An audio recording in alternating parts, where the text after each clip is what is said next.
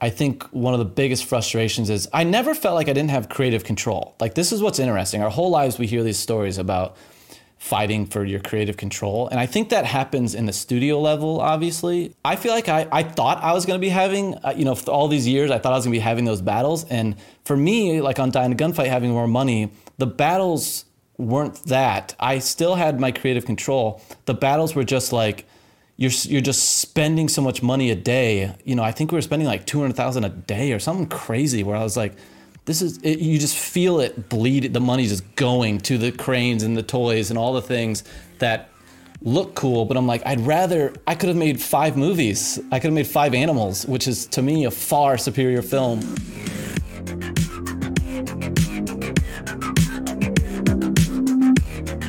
Welcome to A Cast with No Name. We are your hosts. I'm Jay. And I'm Matt.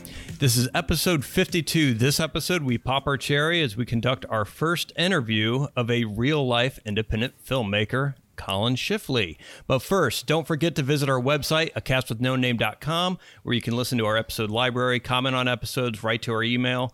Plus, if you like listening to the show, please leave us a review or rate us on Spotify or Apple Podcasts. This will help uh, our show find new listeners. So, uh, as we stated, our guest tonight is independent filmmaker Collin Schiffli. Since graduating in 2009 from Columbia College Chicago with a Bachelor of Arts in Film Directing, Collin worked on various feature films, including as a production assistant on The Dark Knight Rises, while directing several short films ranging in genres from comedy, drama, horror, fantasy, and historical. In 2014, Collin directed his first feature film, Animals, starring David Dastmalchian, which please, Collin, correct me on my fucking horrible pronunciation like, of names. You're like 95% there. It's great. Awesome. and Kim Shaw, written by Dastmalchian. Animals focuses on the growing struggles of addiction of a young couple in Chicago.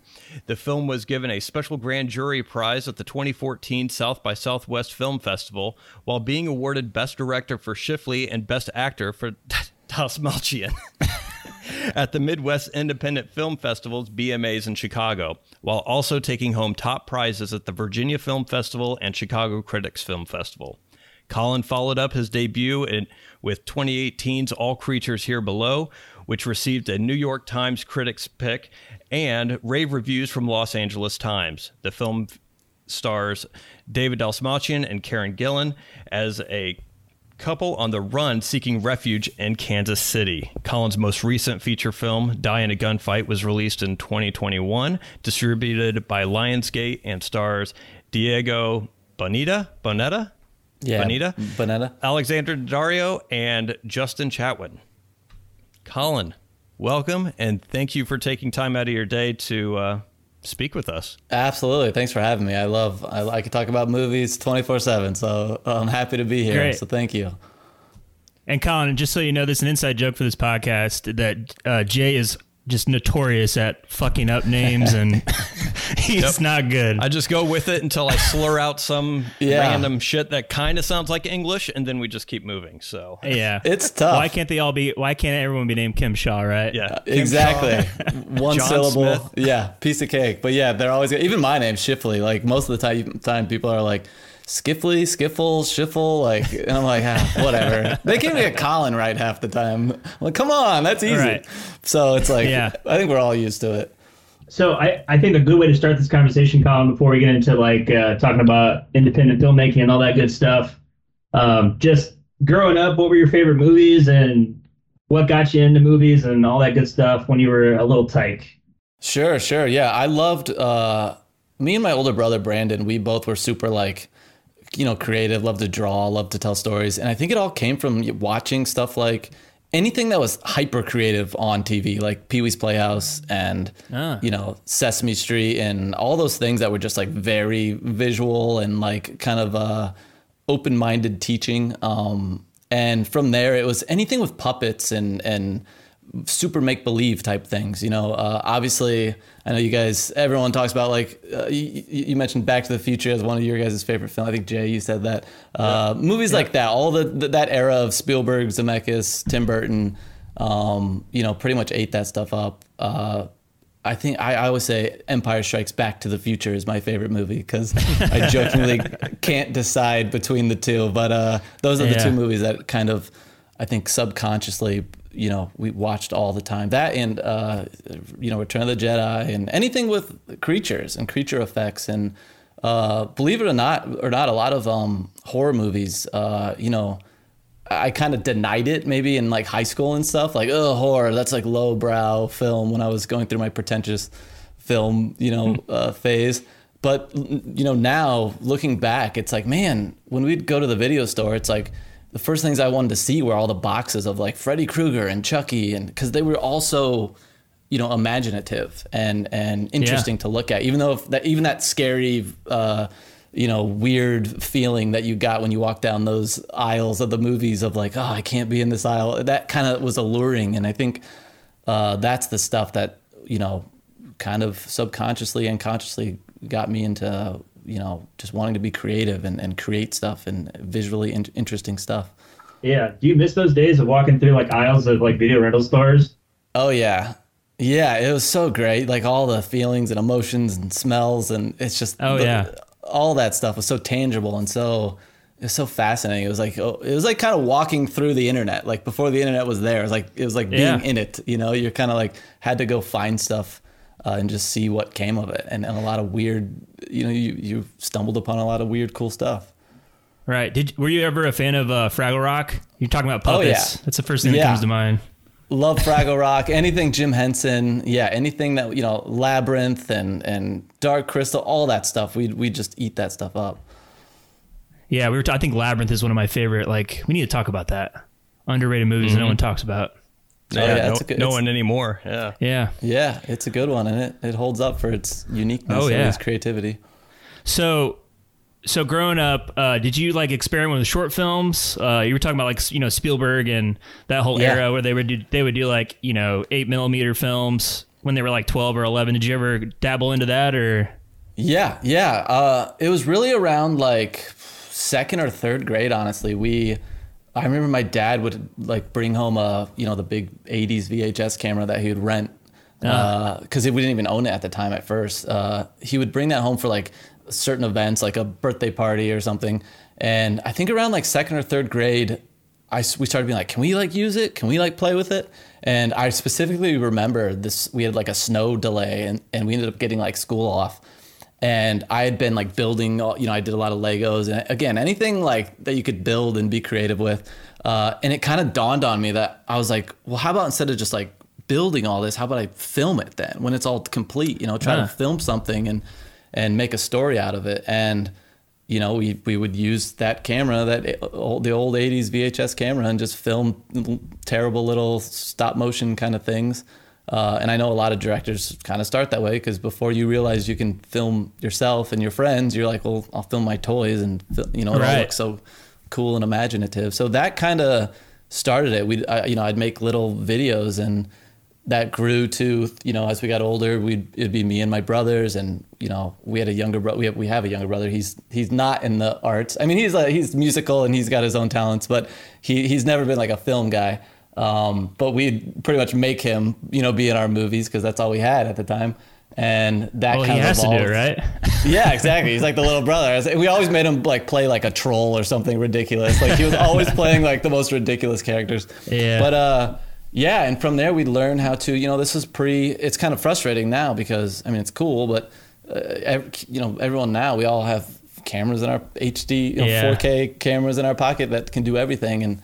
You know, we would do like the tape to tape. Like I'd film myself talking to myself. You know, we learned how to. You know, I learned a lot of my editing that way. Like we Yeah. just hook up two VCRs and and try to create something out of it. And that was just something you wanted to do, right? It wasn't anything like. Did you ever have like when you were a second grader or third grader, like I'm gonna, this is what I'm doing. I'm gonna get paid to do I mean- this when I get older.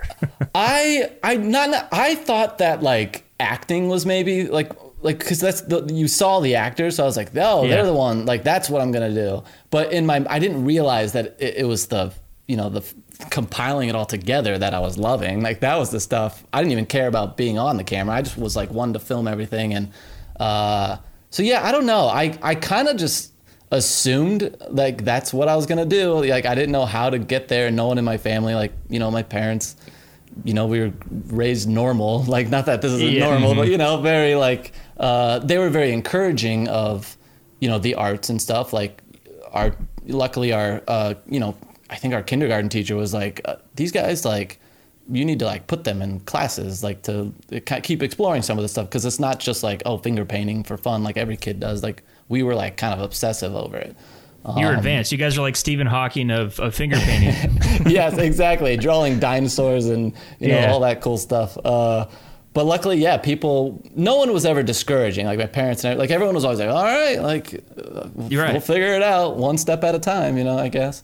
Um, I assume that maybe they thought I would end up like you know filming local news or you know working uh, you know as a graphic designer or something like that. Um, Sure. Which was all you know. There's definitely all options that were kind of in the back of my mind, but uh, I don't know. I just never wavered from just gonna keep going, gonna keep. The next Right. step is whatever. Because to me, I was gonna do it anyways. like. Right. Like okay, Well- even if I w- was doing something else, I'm gonna be filming something on the weekend or something because it's fun to me. right.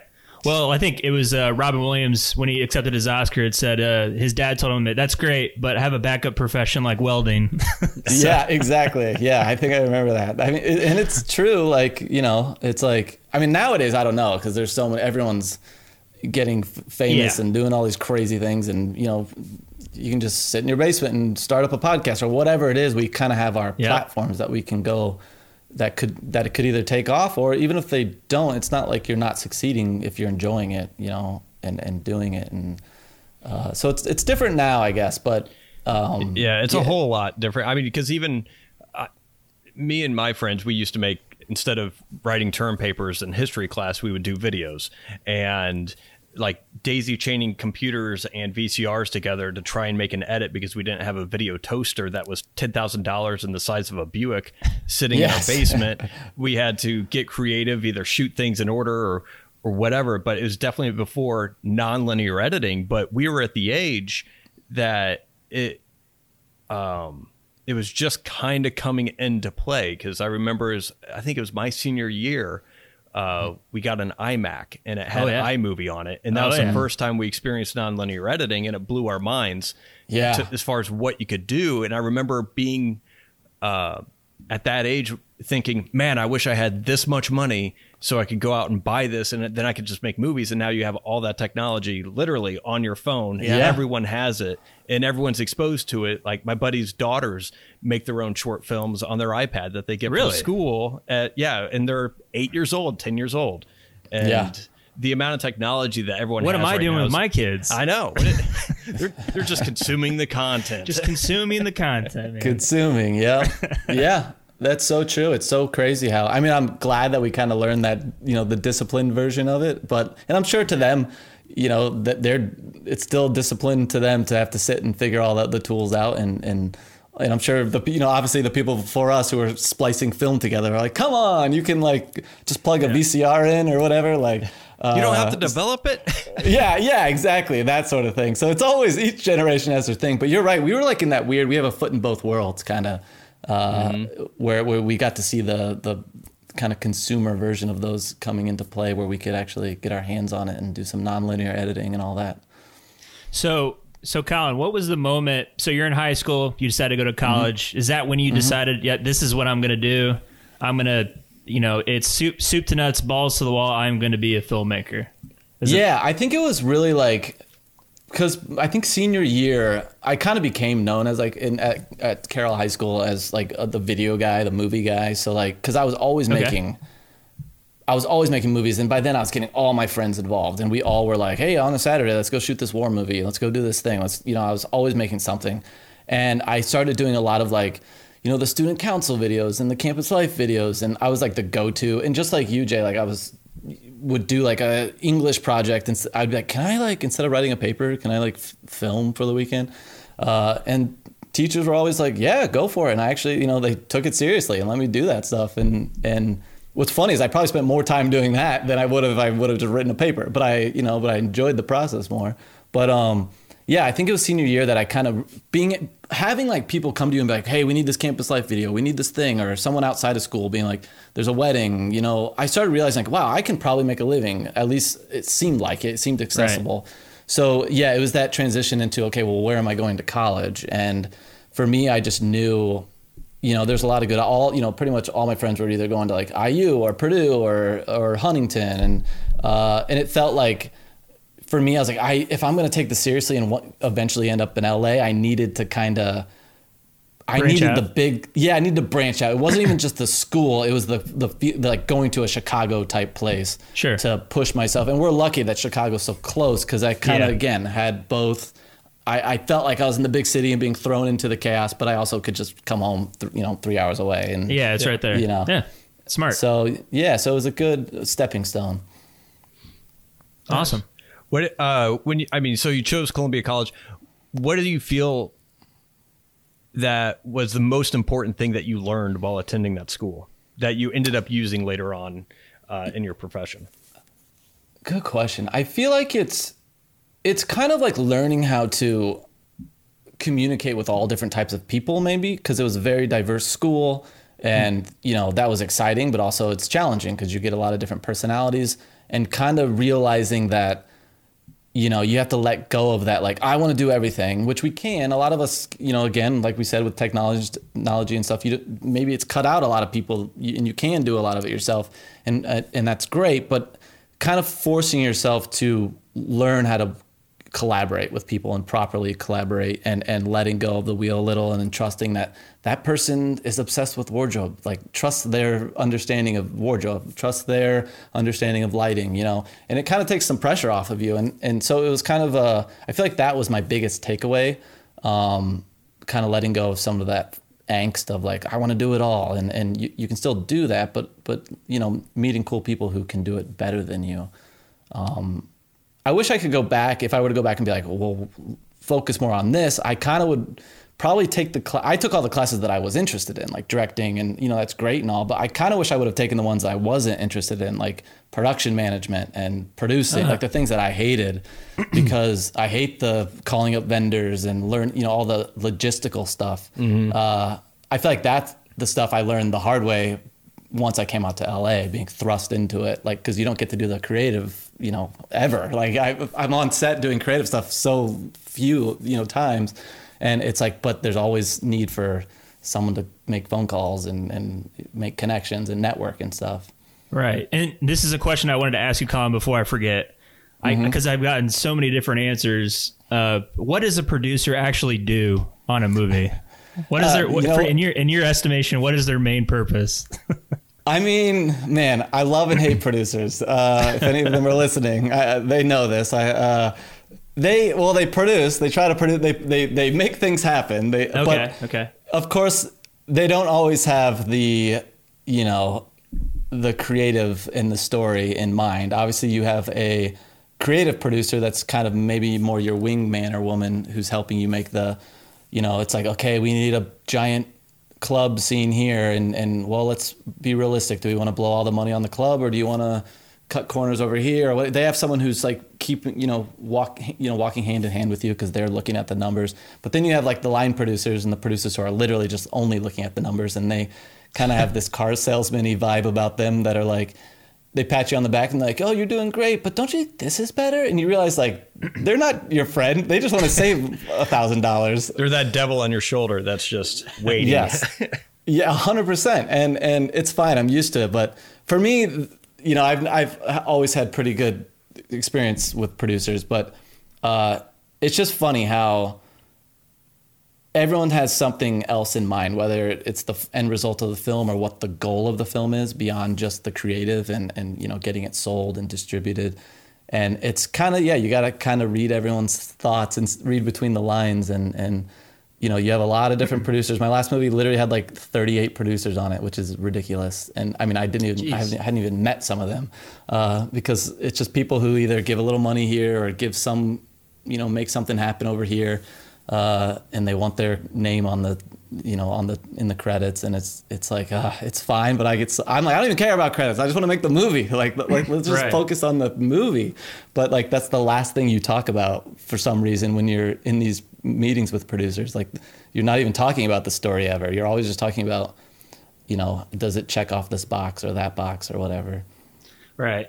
And I, I don't want to derail the and, and down in this wormhole too much. So I'll just ask one more thing. Is that all it takes, Collin, to get a credit as a producer is to make something happen? And what does that even mean? Does it mean like I mean, pretty much. It, honestly, yeah. Like, eh, especially on independent films, because you know, suddenly you're like, man, we need that special s- spot to film, or we need like the camera for a week longer. We can't we can't afford it. Ah, so okay. like, right. we know well, well, like we know the the guy who's gonna hook us up with that girl who has that equipment. So if they're gonna do it for free. Well, Okay, give them a. produ- They might want a producer credit, and some of them right. are like, All right. some people just don't care about that, but some people specifically want that, and it's just like Sure, that's sure. so weird, you know. So, So, like, Entourage is 100% accurate in that uh, standpoint. Like, oh, just give them an executive producer credit and then a no show. yep, absolutely. That's that's pretty much my experience, at least how it is.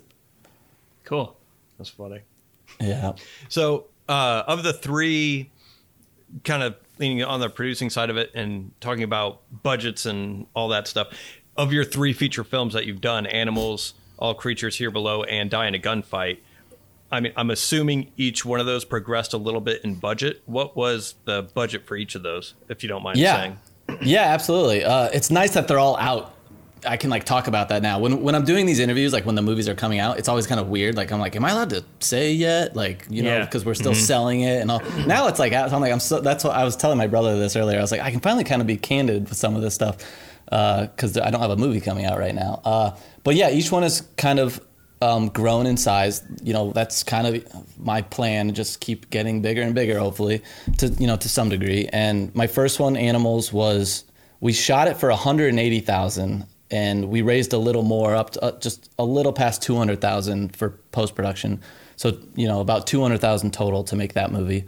Uh, and then All Creatures Here Below was 1.2 million, which, you know, was a great jump. That was kind of like my goal to make like, you know, a million dollar film and, and see what that experience was like. And we can get into that. Like, kind of, it's funny how it's a huge difference, but at the same time, you know, I remember three weeks into shooting All Creatures Here Below, thinking like, "Where's the? I don't see it on the screen. Like, mm-hmm. I don't.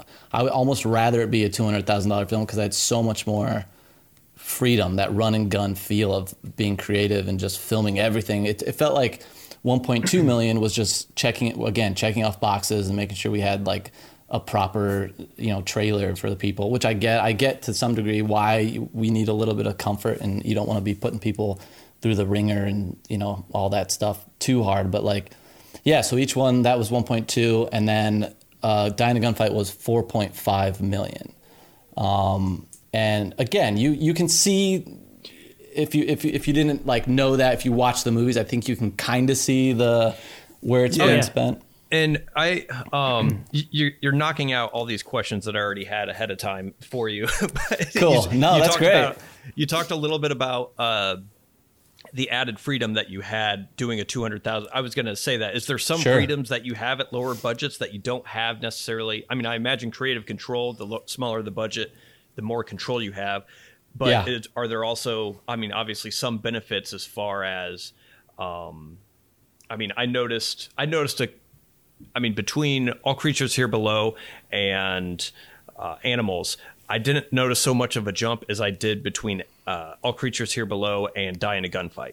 That was night and day because I feel like you you did a lot of handheld, a lot of steady cam with the first two features, and then you went into more crane, dolly, and stabilized shots to where it Yep. felt, I guess, a little bit more po- not polished, but Structured. Yeah. structured. Yeah. Sure. And um, to where that I can tell. But I mean, so a little bit more creative freedom with the lower budget.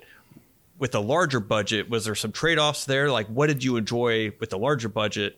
I mean, Sure. was it just cooler toys that you could play with, more time maybe, or was was it just kind of more added stress as far as Sure. because you Um, had 38 producers?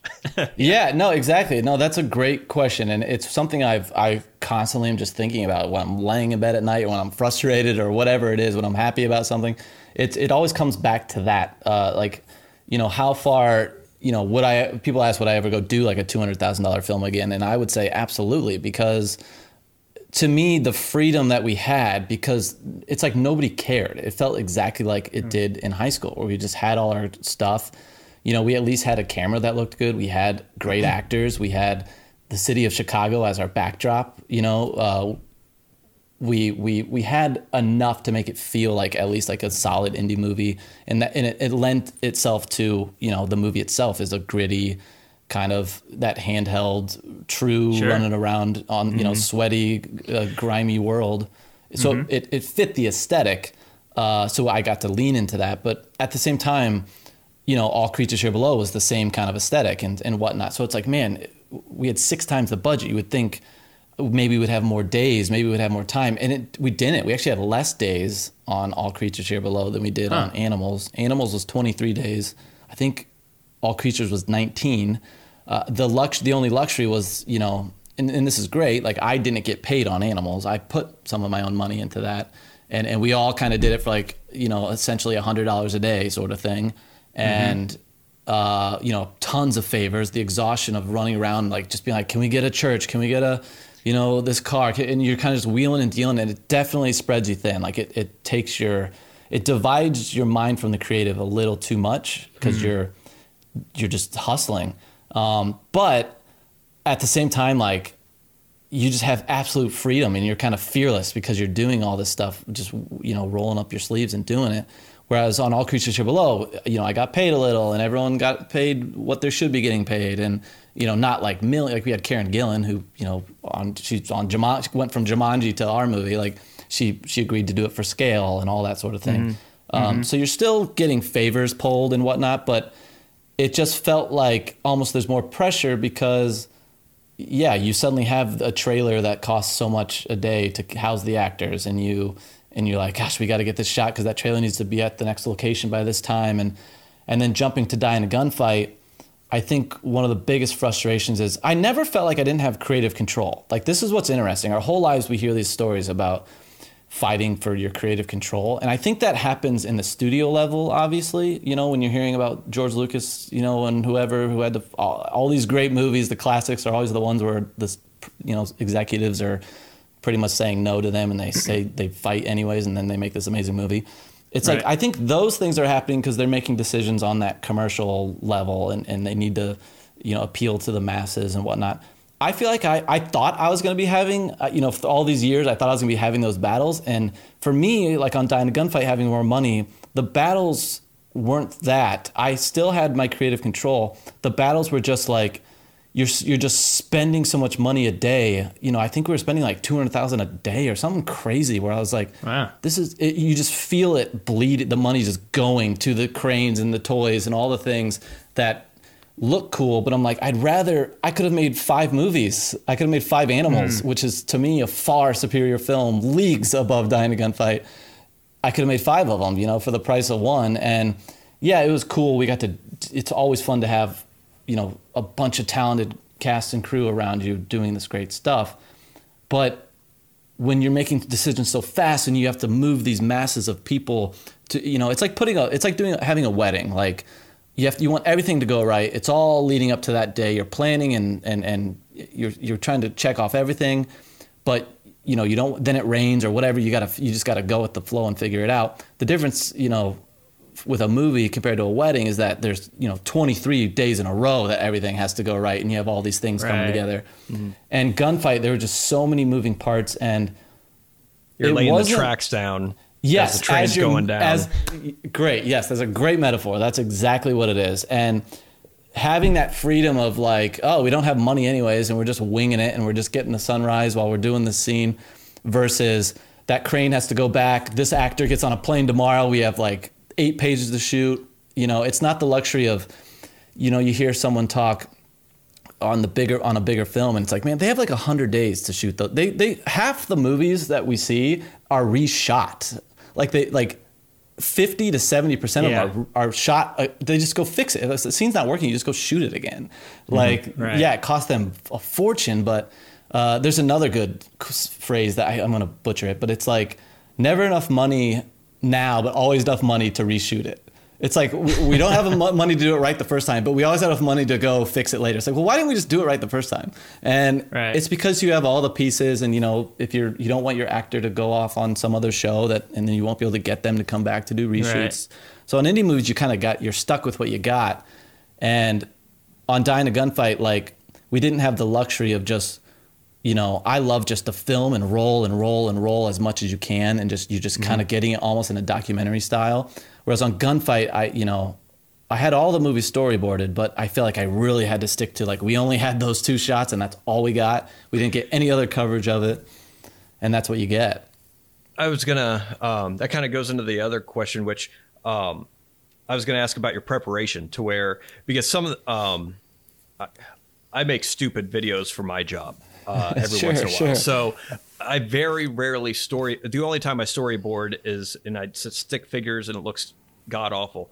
But um, the only time I do that helps. is usually when I'm like crunched for time. Um, Yeah. And then, but if it's up to me, I try and shoot whatever I can, and then that way I just have better to have it, not need it, need it, not have it, kind of a thing. Yep. Especially with digital, that then I can just kind of pick things, and because when I edit something, it's usually. Oh, I wish I had this, which I can go out and get an additional shot if I need it. But most of the time, I shoot enough, anyways, that Sure. can kind of work through. But uh, do you prefer preparing? Like, what do you like to prepare for a Yeah. shoot? I mean, obviously, Yeah. it depends on budget with your storyboard and everything. Do you prefer that, or do you prefer the other way as far as kind of going with the flow and seeing what happens and finding happy mistakes? Yeah, no, I mean it's it's a little of both. Like I definitely still prepare like crazy. Like every one of the movies, I drew every single storyboard. Like on Die in a Gunfight, I literally drew like 750 storyboards, and a lot of that is the luxury of time le- trying to get a movie going. Once you're trying to raise the money, it takes like three years. So in that process, I'm slowly just whittling away. At, you know, I start with the important scenes that I need to articulate clearly, like an action scene or something like a plot scene or something. And then I kind of just by the end, I somehow have them all done, or they get a little rougher around the edges, you know, as I get to the end. But uh, I like to have them all as prepared as possible, so that on the day we can we have that like we can start from there and then if something like you said capturing a happy accident or lightning in a bottle or throwing it out completely and be like you know what like i had these three shots we can nail it in this awesome one shot and then yeah i'll get some coverage and uh, we actually Die in a Gunfight was the first movie where i had two cameras so we were able to kind of um, not the whole time, but we had for selective, you know, sequences. We were able to kind of have another camera just picking off different beats and making sure we were getting close-ups of like objects and people picking up objects. And knowing that we had that extra stuff for editing was very comforting. But I'd rather just have one camera and be running around, rolling and rolling like crazy, and just getting as mm-hmm. much as we can. So, did you have a second unit on Die in a Gunfight, or was it mainly Um, you were um, still there? You just had a second camera operator kind of picking up some stuff while you guys were getting the main hero shots. Yeah, it was that. It was it was some of the we had a second camera because there was a couple sequences where there's big party scenes and we just knew we needed to kind of have a 2nd mm-hmm. camera just picking up mm-hmm. beats because we wouldn't have time to cover like every single character in the sequence and that was my challenge on that movie was learning how to not just have two two or three people in a scene having like six people in a scene and knowing how to it's like it's funny uh, and I say this humbly but like let's say in theory I can I can do that. You know, we can all do that. We can sit there and see every angle and understand how I'm going to cover it. But then on the day of the chaos of it all, and everyone chiming in, and it's just like crazy how you have to just clear your you have to like tune everything out. You have to listen to people, but also learn to be like it doesn't matter if you're a genius. It's like how well you can communicate to everyone to either Right. shut up or or agree with them. Right. um Yeah. So And then, so, and Collin, you, you shot that during like the whole COVID thing. So, is that another reason why it was difficult to kind of get Yeah. everyone in line? Did you have to follow guidelines and stuff that normally you wouldn't We- have to? Well, we actually finished the principal photography before COVID hit, but we we had just started editing, and I had this whole master plan in my mind of how to like not fix things, but kind of in my mind, kind of get footage. I was just gonna be like, hey, we're just gonna go film this a bunch of stuff, you know, kind of as a second unit, kind of the skeleton crew, and kind of patch together what I was not liking about what we shot. And then COVID hit, so I was like, great, we can't do any of that. So I had to like really figure out how to fix it. But um, the real complications from Die in a Gunfight really came from we were. It was supposed to be twice the budget. It was supposed to be like eight to ten million, and Oh. I was on. I was literally on the ground in Toronto with the impression that it was eight million, and like five weeks out, it got cut in half. So that we were like deleting scenes from the script. You know, wi- luckily I had the writers there with me. They and we were all game to just. We could have just like pulled out and been like, well, now we're just not going to make the movie at all, or you know, it already been at this point like six years in the making. So I was like, I'm not gonna. Uh, I was like, I would rather have a, a terrible. I mean, this is crazy. It's kind of like a sellout moment, but I was like, I, I, I'm here. We're all here. I'd rather have like a. It might turn out terrible, but it's gonna be an experience, and it's gonna be a movie, and it's gonna be, you know, something's gonna come of it. And my goal at that point was to obviously make something decent, but like, also just learn and get the movie distributed by the biggest distributor that we could, at least to my in my career to date. So you know that was my goal so that's interesting. So Die in a Gunfight was written as like an eight to nine million dollar movie and sort of greenlit as that, and then it got cut Yeah. in half.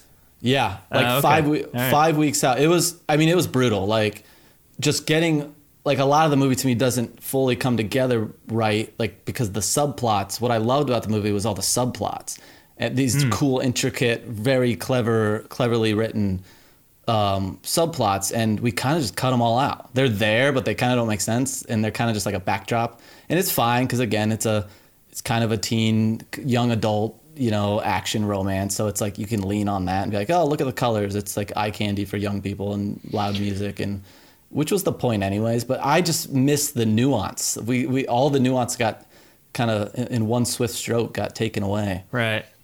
So you said the Die in a Gunfight was six years in the making, and were you attached to the story from the very beginning, or how did you come across it? How did you guys find financing for it? Because it got greenlit, but it's still technically an independent film where there's smaller production houses helping you. Like, how Sure. did? Could you kind of walk us through that process as far as Yeah. like, what happened in those six years?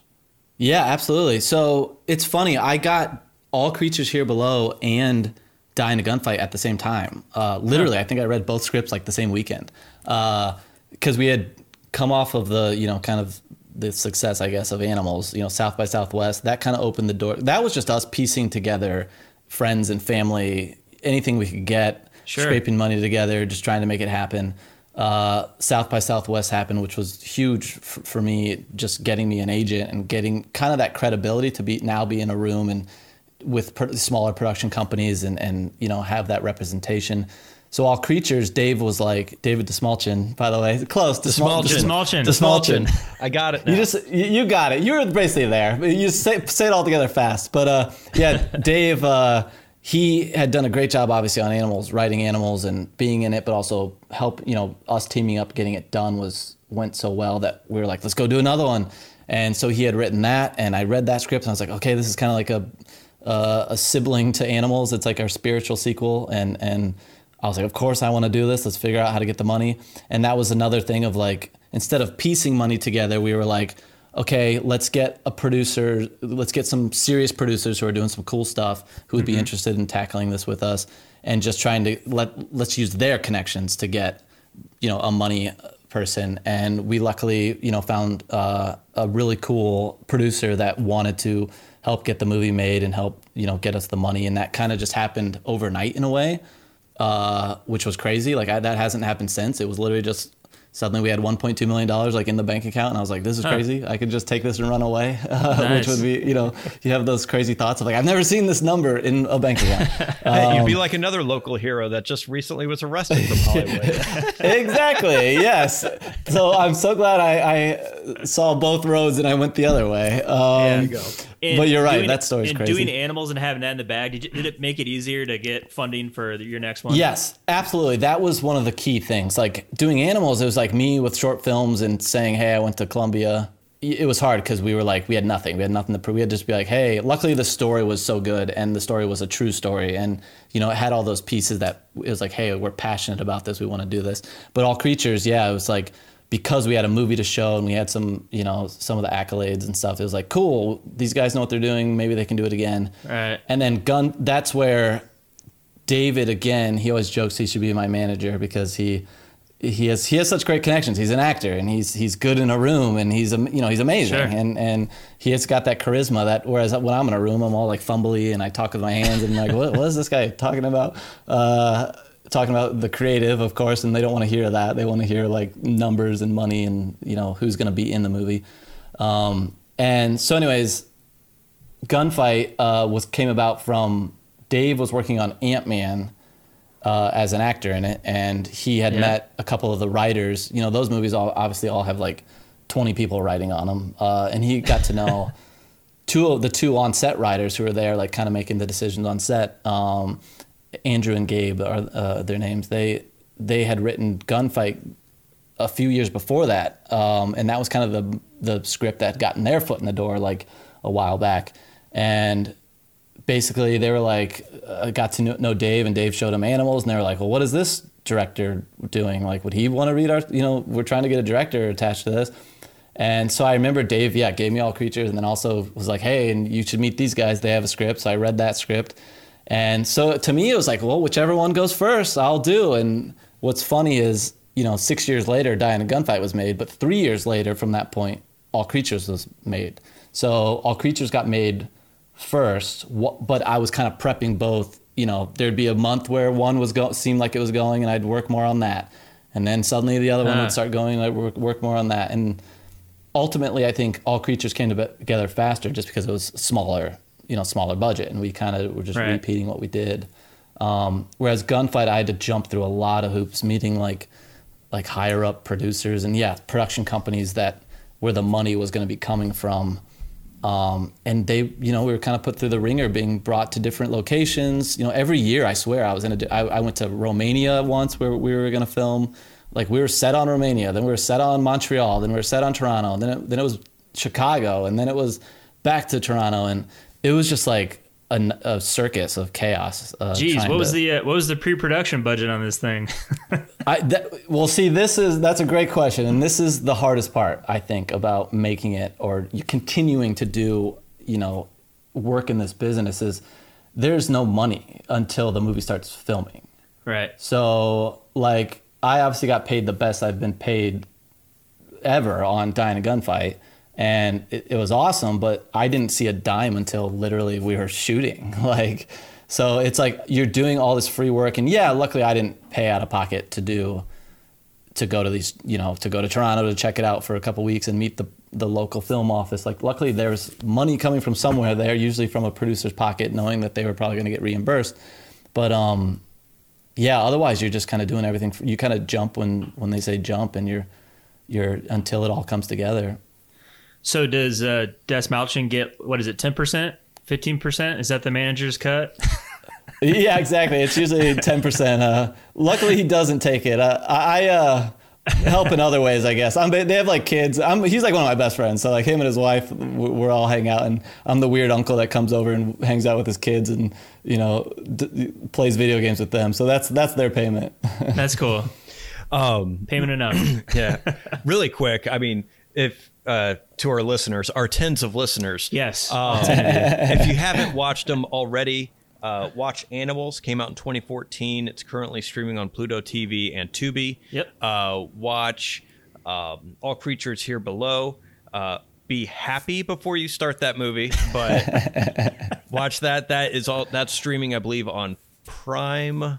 I Yeah, I think Prime so. or Hulu, one of the two. Yeah, and yeah. then Die in a Gunfight is on Prime or Hulu, one of the other Yep. ones. So you Yep. can find them streaming. Go watch them, then come back and listen to this. So that way you have some kind of frame of reference uh, to this because it'll just make it a lot more interesting. Plus, in case we get into spoiler territory later on. Yes, and I, I actually watched All Creatures Here Below on Tubi as well. Yeah. Okay. oh, cool, The- cool. Okay, good. Yeah. Um. Yeah. So there's there's a story that um Billy Bob Thornton told was the reason why he wrote Sling Blade is because he wanted an acting opportunity, Ah. and the person told him, well. If you want an acting opportunity, write something for yourself and then act in it. So he wrote Sling Blade. Right. Um, Is that the reason why David Dasmalchian or Dasmalchian Jesus. Yeah. Dude, you are watching- you are on another level with it. this. You're there. You're there. That's I'm it. having a stroke. I'll get it right sometime. Is that was that kind of the um, the driving point uh, force of him writing that, or was it more of a story internally that he had to get out, kind of a thing? And I I know you're kind of speaking for him in this Sure, kind of sure, instance, sure. but I was curious about that because. I- I mean, I know him first and foremost as an actor, and I remember Mm-hmm. seeing him when I saw The Dark Knight, and he played one of Joker's henchmen. Yeah. And I remember him, and his face stuck out to me because he is a very interesting looking person. Like he just Yep. has a very unique look, and um, I mean, his short performance was phenomenal. Mm-hmm. But until that point, it wasn't until I think Ant Man and then Suicide. I mean, and then it just started Sure. all coming out to where animals with the time that it came out i was wondering to where if he was kind of driven to kind of give himself something to act in and then pulled you in because you'd already been working with him on several short films prior Sure. So- uh, yeah. Yeah. Yeah. No, that's that's definitely it. I mean, he he's I think first and foremost an actor, but he's a he's a great writer and he has he's just full of stories that are both, you know, fantastical stories and interesting stories that he hasn't gotten to yet and part of just his identity of what he likes and enjoys. But then also mm-hmm. he's he's just he's got a, a a- multitude of just like heavy things from his life that he's been wanting to express. And mm-hmm. i know he always talks about the whole like you know write what you know sort of thing. Mm-hmm, and and Right. he that's how he started. But I, I think there's obviously a little bit you know the performer in him and he's a very theatrical like kind of performance driven person even in real life. That's i love his his branding of who what he, how he approaches life. It's very theatrical and over the top. And i so i think naturally yeah uh, in the back of his head uh, you know uh, doing kind of that sling blade approach of of writing something for him where he can be the lead and and still embody it. And maybe it's not the traditional lead but it's something unique and interesting and where he can transform himself. And i think especially with you know, well, with animals is obviously based on true elements of his life, and and I think ha- him and I having worked together enough, and him getting to know me on a level of trust to, to tackle that movie, you know, telling an honest story that's that's very heavy in a world that I knew nothing of other than what I saw in like, you know, Requiem for a Dream and things, you know, movies. Yeah. Yeah. It's like or Trainspotting or whatever. It's like, okay, how do we do our own thing and make our own version of this? And and I think he knew that I was I took this all really seriously and, and we had that honest connection. But yeah, I think part of it is yeah, him mm-hmm. getting to transform. And I, I love seeing actors transform and character actors especially. Like I hate typecasting, even though sometimes it's great because those actors are great at whatever that thing is. And Dave gets typecast a lot as the weird guy who gets kidnapped or the you know he's the, Sure. he's the creepy dude or he's the the Joker's henchman or whatever it is. But you know, I full well always know that you know he can embody like any character if he wants to, and and that's what I think is exciting about the stuff that he writes for himself. And he also knows that he can step back. You know, we had that discussion like, should he play Jensen in All Creatures Here Below? Does he fit this? And I wanted, I was like, yeah, let's do it. Let's shave your head and do something weird, and you know, Right. change your clothes and do something crazy. Gain, have him gain weight. Uh, but we still, you know, he's open to as a right. He can he can separate, you know, those that the the writer and the actor, uh, and, and kind of and, and decide if it's right or not. that that kind of goes into my next question because um, which I love his walk in All Creatures Yeah. Here Below. I Um. Uh-huh. I, I just like nice touch. Like a lo- very few times do I notice people changing their gait uh, as far as a character. Um, I just like that touch that he added. But with animals and all creatures, um, both written by David, and he's your, your lead actor in both films. Like, do you have were there certain challenges or opportunities with your lead actor also being the writer that you kind of had to navigate, even though you guys are great friends and all that stuff? But what are some of the challenges and opportunities working in a relationship like that to where your lead actor is also the creator of the story as opposed to die in a gunfight where Diego Boneta is Bonita is your um, lead actor but didn't birth the story. Right. Yeah. That was my biggest fear going into animals, especially aside from it being my first movie and the fact that it was such a heavy movie and based on his life, like all these factors, I was like, great, this is gonna, this is a recipe for a train wreck if you know if it all falls apart because it's so personal. And luckily, it's funny. Dave once we get on set, he kind of becomes he's in actor mode the whole time and he has full trust. What's great is he doesn't want to be a director and he he says that a lot like he doesn't necessarily he just doesn't look at the look at material that way and doesn't that approach isn't kind of his mindset. Uh, so when we're on set, luckily he was full actor mode and he trusted kind of you know where we were going with it. And I think we had talked it to death so much leading up to it that once we were filming, a lot of those things had already been ironed out, like things that we wanted to avoid or things that we didn't see eye to eye on. We kind of knew where, you know, we had a frame of reference of how far to go and how where not to go. Um, but yeah, he's able to separate himself. And on all creatures, literally, we had no issues, no fights. We, we I think we fought like one time, you know, like a brotherly type, oh, or something stupid. Whereas Yep, on animals, right. we were kind of at each other's throats a lot. Uh, in again, in a very constructive way. Sure. Um, but on all creatures, I think we we knew it. Our we had everything down. We had our secondhand, you know, language. We Right. he he especially separated himself from the material. I feel like on that one. But it's great to have him right there when you're like Dave. This isn't working. As the writer, you how, how would you fix this? Or as the actor, you how would you look at this sequence and fix this? And to have him right there. Uh, And- whereas on, sorry, go ahead. Yeah, no, Oh no, I was when you when you mentioned that uh, all creatures. Did he have in animals is sort of semi autobiographical? Was Mm-hmm. all creatures was that? I don't think that was semi autobiographical. So was there a difference in the way you two worked with each other? Him, you know, with animals, it being like he's experienced some of these things. With an all creatures Yeah. here below, I don't think he actually experienced that. But Yeah, it, it was more just his viewpoint growing up in Kansas City, maybe. So I know he experienced it as an, you know, some of the heavy themes he had experienced on all creatures, not quite as literal as, yeah, animals. And I think that did help on all creatures to be able to look at it more as a movie with a little more of a plot. Like it had, Gotcha. you know, had like movie plot points happen in It that did. movie that are, you know, Yeah. where like, okay, like that probably wouldn't happen that way. Whereas on animals, it was a lot more just we're kind of following these guys around, and yeah, things happen, but uh, it's it's yeah. I feel like because it had more of that movie-ish quality, we wanted to feel real and organic and gritty and natural, but at the same time, we were able to kind of distance ourselves from that such a personal thing. So it made it uh, it felt a little different in that way.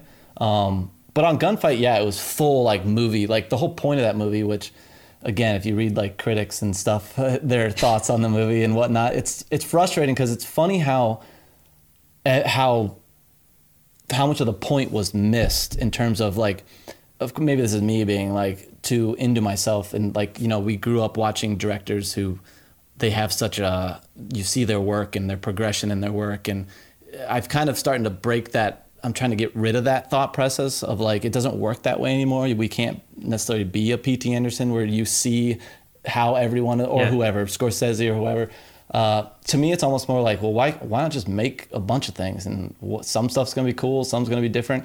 But for me, I wanted Gunfight to be almost a mockery of like all that stuff. You know, it's kind of this tongue in cheek. Hmm. It's not if if let's say I was fam- let's say my first two movies were big movies, but filmed exactly how they were.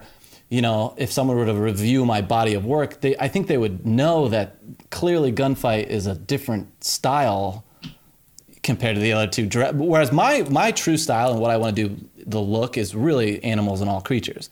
Gunfight is, was supposed to be kind of this dual movie happening where there's like this gritty part and then this kind of polished part happening at the same time, like Ben's movie. The you know Diego, his character, the lead, you know through his eyes, he sees his movie as this kind of Tarantino-y, flashy, you know Romeo and Juliet kind of world. Whereas, you know that's just the way he sees it. That's not that's you know that's me directing it through his character's eyes, kind of thing. Uh, and a lot of that got lost in in how uh, a long story, but uh, but yeah, to me it was supposed to be kind of animals mixed with you know the part of the movie him getting beat up in the alley is the gritty animals world, and then when he gets kind of you know when he gets to the crazier characters and stuff the mo- it's becoming more of a movie uh Right. like with all the movie tropes and the editing and the the you know over the topness and the polishedness comic book vibe of it.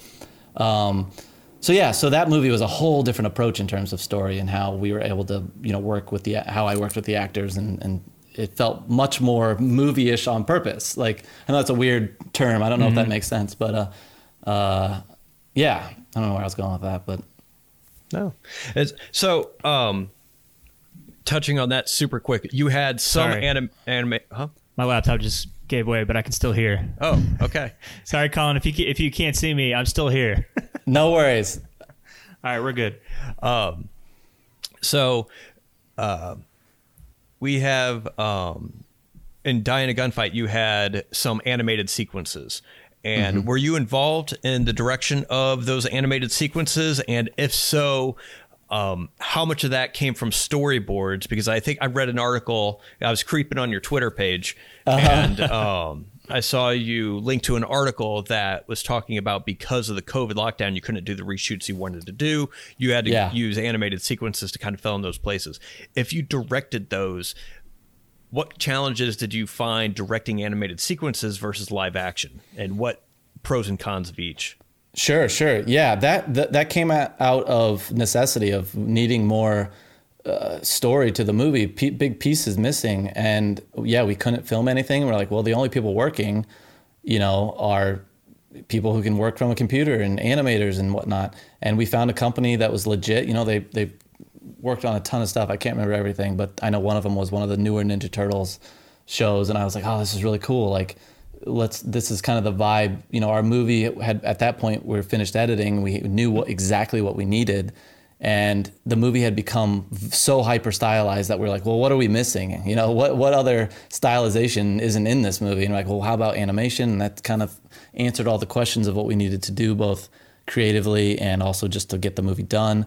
And honestly, I loved the entire process of it's funny. It's kind of dangerous. It kind of gets into that. I know I keep talking about George Lucas. I, I just relate with a lot of hi- the stories of his frustrations and, you know, uh, growing up, you know, as he was younger making Star Wars and into why he made the prequels, how he made them. You feel like he just, you know, fix it in post sort of thing. Um, I kind of felt I got a taste of that world of, wow, asking for something and then having someone execute it perfectly and you don't even have to do anything. You, it, you just wait around for a week and they sh- they're showing you things you're like oh my gosh it's getting better and better and now it's all done and it blew my mind and it surpassed my expectations and i didn't have to do anything except for say what i want.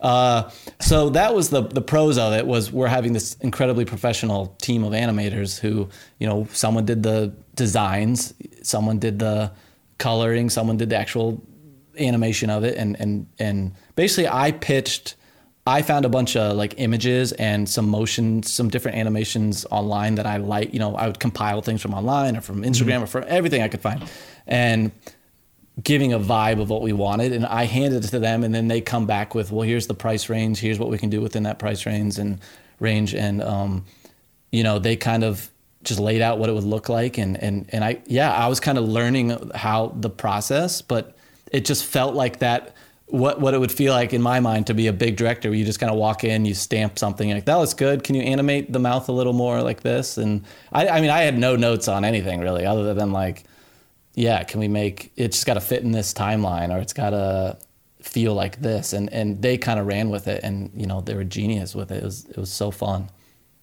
Nice. The um, there's a saying to where uh, you write one movie, you shoot a second one, and you edit Yeah. a third one. Of your three films that you've done so far, what do you feel has stayed most true to the original vision of what you wanted to accomplish, and also which movie do you feel like detracted most or uh, kind of ch- had the most transformation during those events? Sure. Um, honestly, they're all pretty close. Like in in in some realm, they're all pr- really close to what I wanted. But I would say that animals is by far like that's like 85 87% how I want it. Like exactly the look, the feel, you know, knowing with what we had uh, and how we were going to do it from start to finish, it kind of became exactly what I wanted. What's funny is on animals, we had three hours of footage uh, to edit to play with. Like we shot th- the first cut of animals was three hours long, so you know each you know movie is about 90 minutes. So we literally cut 90 minutes of the movie. So that's one of the reasons why I think that movie works the best for me and became the the closest vision because you can we cut out we cut out 90 minutes of crap you know so like Right. to the to the to the viewer they don't even know they're like, wow, this is great. But to me, I'm like, oh man, this is a house of cards. But they don't know that because I mean, every movie is kind of this house of cards that like if you pull one thread, it all falls apart. But luckily, you guys aren't seeing what's on the you know chopping room floor, and you're not seeing all the disasters or what it was supposed to be. Um, but yeah, Animals is pretty much I think again because the world was so gritty and we're just in Chicago and the, all we're in alleys, we're in the back of a car, we're all the places kind of as I imagined them turned out exactly how I imagined them, and the way it felt as it came together uh, was exactly how I hoped. Um, all creatures, I just had a, I had higher expectations with the way maybe it looked and sounded, just to be a little higher quality, a little a little less rough around the edges, and it didn't reach that for me. But in terms of story and, and, and as you know what the script was, it's again pretty much exactly what it was. Die in the Gunfight is definitely the furthest. I think we nailed a lot of the sequences and whatnot, but like overall, it coming together, like just because we had to strip out so much of the script last minute and, and Yeah. kind of wing it, uh, you know, so many things on the day, we had to just like be like, oh, we only had two shots. That's it. We had two takes to do that. It's like, what? Like, this is absurd. Like, I, we need like 10 takes of this. And it's just like, well, we only have two. So it felt almost like I went backwards to, we are in film school, just like, you only get two shots each and move on. And it's just like, man. So I, I, so in a way, that's the furthest, you know, that's like literally like 45% of what I wanted. Um, so, you know, it, but I learned the most on that one. So I learned so much on, uh, you know, having all the production hurdles to get over. The um, the lighting you talked about in animals and uh, all creatures is was that dictated based on I guess the budget you guys had and the kind of run and gun nature. I don't know how much running and gunning you did with all creatures, but um, it seemed very had the similar kind of lighting style with motivated lighting. Sure, or yeah. you used a lot of natural lighting. Um, Yes. Was that a choice going in, knowing your budget constraints for each? Or was it more of a happy accident kind of thing? Well, this is what we got to work with. This is how it's going to look, kind of a thing. Uh, it was definitely a choice going in. Like I, I am all about natural lighting and realism, and you know, I don't care if I'm, if I were to get to make a Star Wars movie. Like to me, I'm all about. I want to look real. I want things to look. I don't like the way most movies look now with everything so polished and perfect. And again, for gunfight, it was kind of a.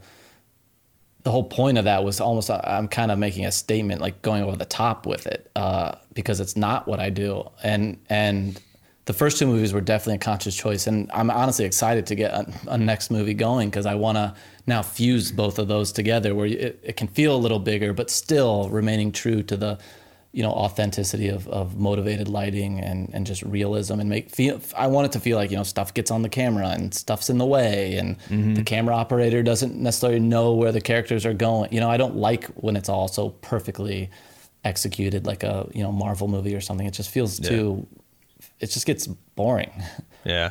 Just have a little bit brighter than uh, Game of Thrones, yeah, The Long sure. Night. Yeah, the long Yeah, night. I- Yeah. I, for real. I feel like everything now. It's okay if it's all a little brighter, and maybe the sound effects turned down a little bit, uh, and the Yeah. dialogue turned up a little bit.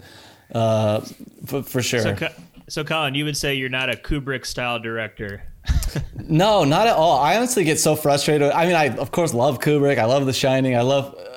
I can find something to love about every filmmaker, and something to hate about every filmmaker. But Sure. to me, I just love when things feel like organic and real, and eh, you know, I that feeling of I just love to say like pretend you don't know. I mean, that's why we have a thing like we called it like floating. I'd be like, okay, like just kind of float with the camera. Like like if the actor does something different this time, you know, f- float with it. Just pretend it should be real. It's like it's okay if you're a little off, and it, it, it, like mm. that to me just is what feels tangible. And on Gunfight, I had a hard time explaining. Like literally, we had a union crew on Gunfight, so we had union camera operators, and they're all brilliant, but they also all work on like every WB show that goes in, which is a polished, perfect, you hmm. know, thing. So like, th- there's a. I remember one day when we were filming, like the, the I think one of the actors moved a certain way out of frame and the operator didn't like follow and I was like what like like because and it's because that wasn't talked about. It's like, well, mm-hmm. it's like to me, I'm like, just go with it. Just like I don't care if something explodes, keep rolling, don't cut. Like film the explosion and and pan to it and pan back and like just again, it's keep going till cut. yeah, yeah, absolutely. Because that's how you find those happy accidents. And and sometimes when people work on TV and commercials where everything's so perfectly executed beforehand, it's kind of like they're afraid to take those, or maybe not afraid. They just don't know. They don't know what the director mm-hmm. wants. So you got to be. It's about me being clear of of it's okay. Make it feel organic.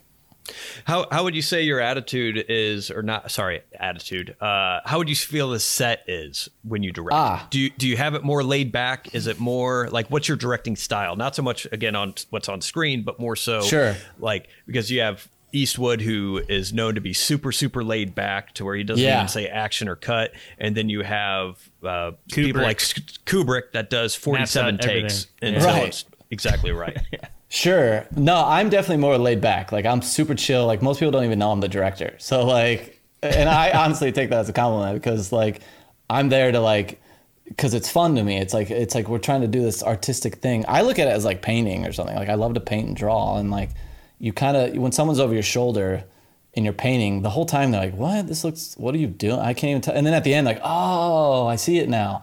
And it takes a while. And I feel like if you were standing on set, you're it's kind of that same feeling of like, okay, what's happening? What's going on? He's why is Collin being calm right now when he should be freaking out, or he's freaking out and we're all calm? Like, usually it's pretty calm. Yeah, there's a, there's always that like thing of something goes wrong, so there's some miscommunication happening and there's some frustration. But for the most part, it's pretty chill. I like to do like four or five takes. Usually, like the third take's perfect. The fourth one's a bonus, and then we do a fifth one where everything's, you know, we just try stuff. You know, ideally that's how it is. Or if something's not working, you got to do 15 takes, but knowing that you got to nail the easy stuff in two takes or something.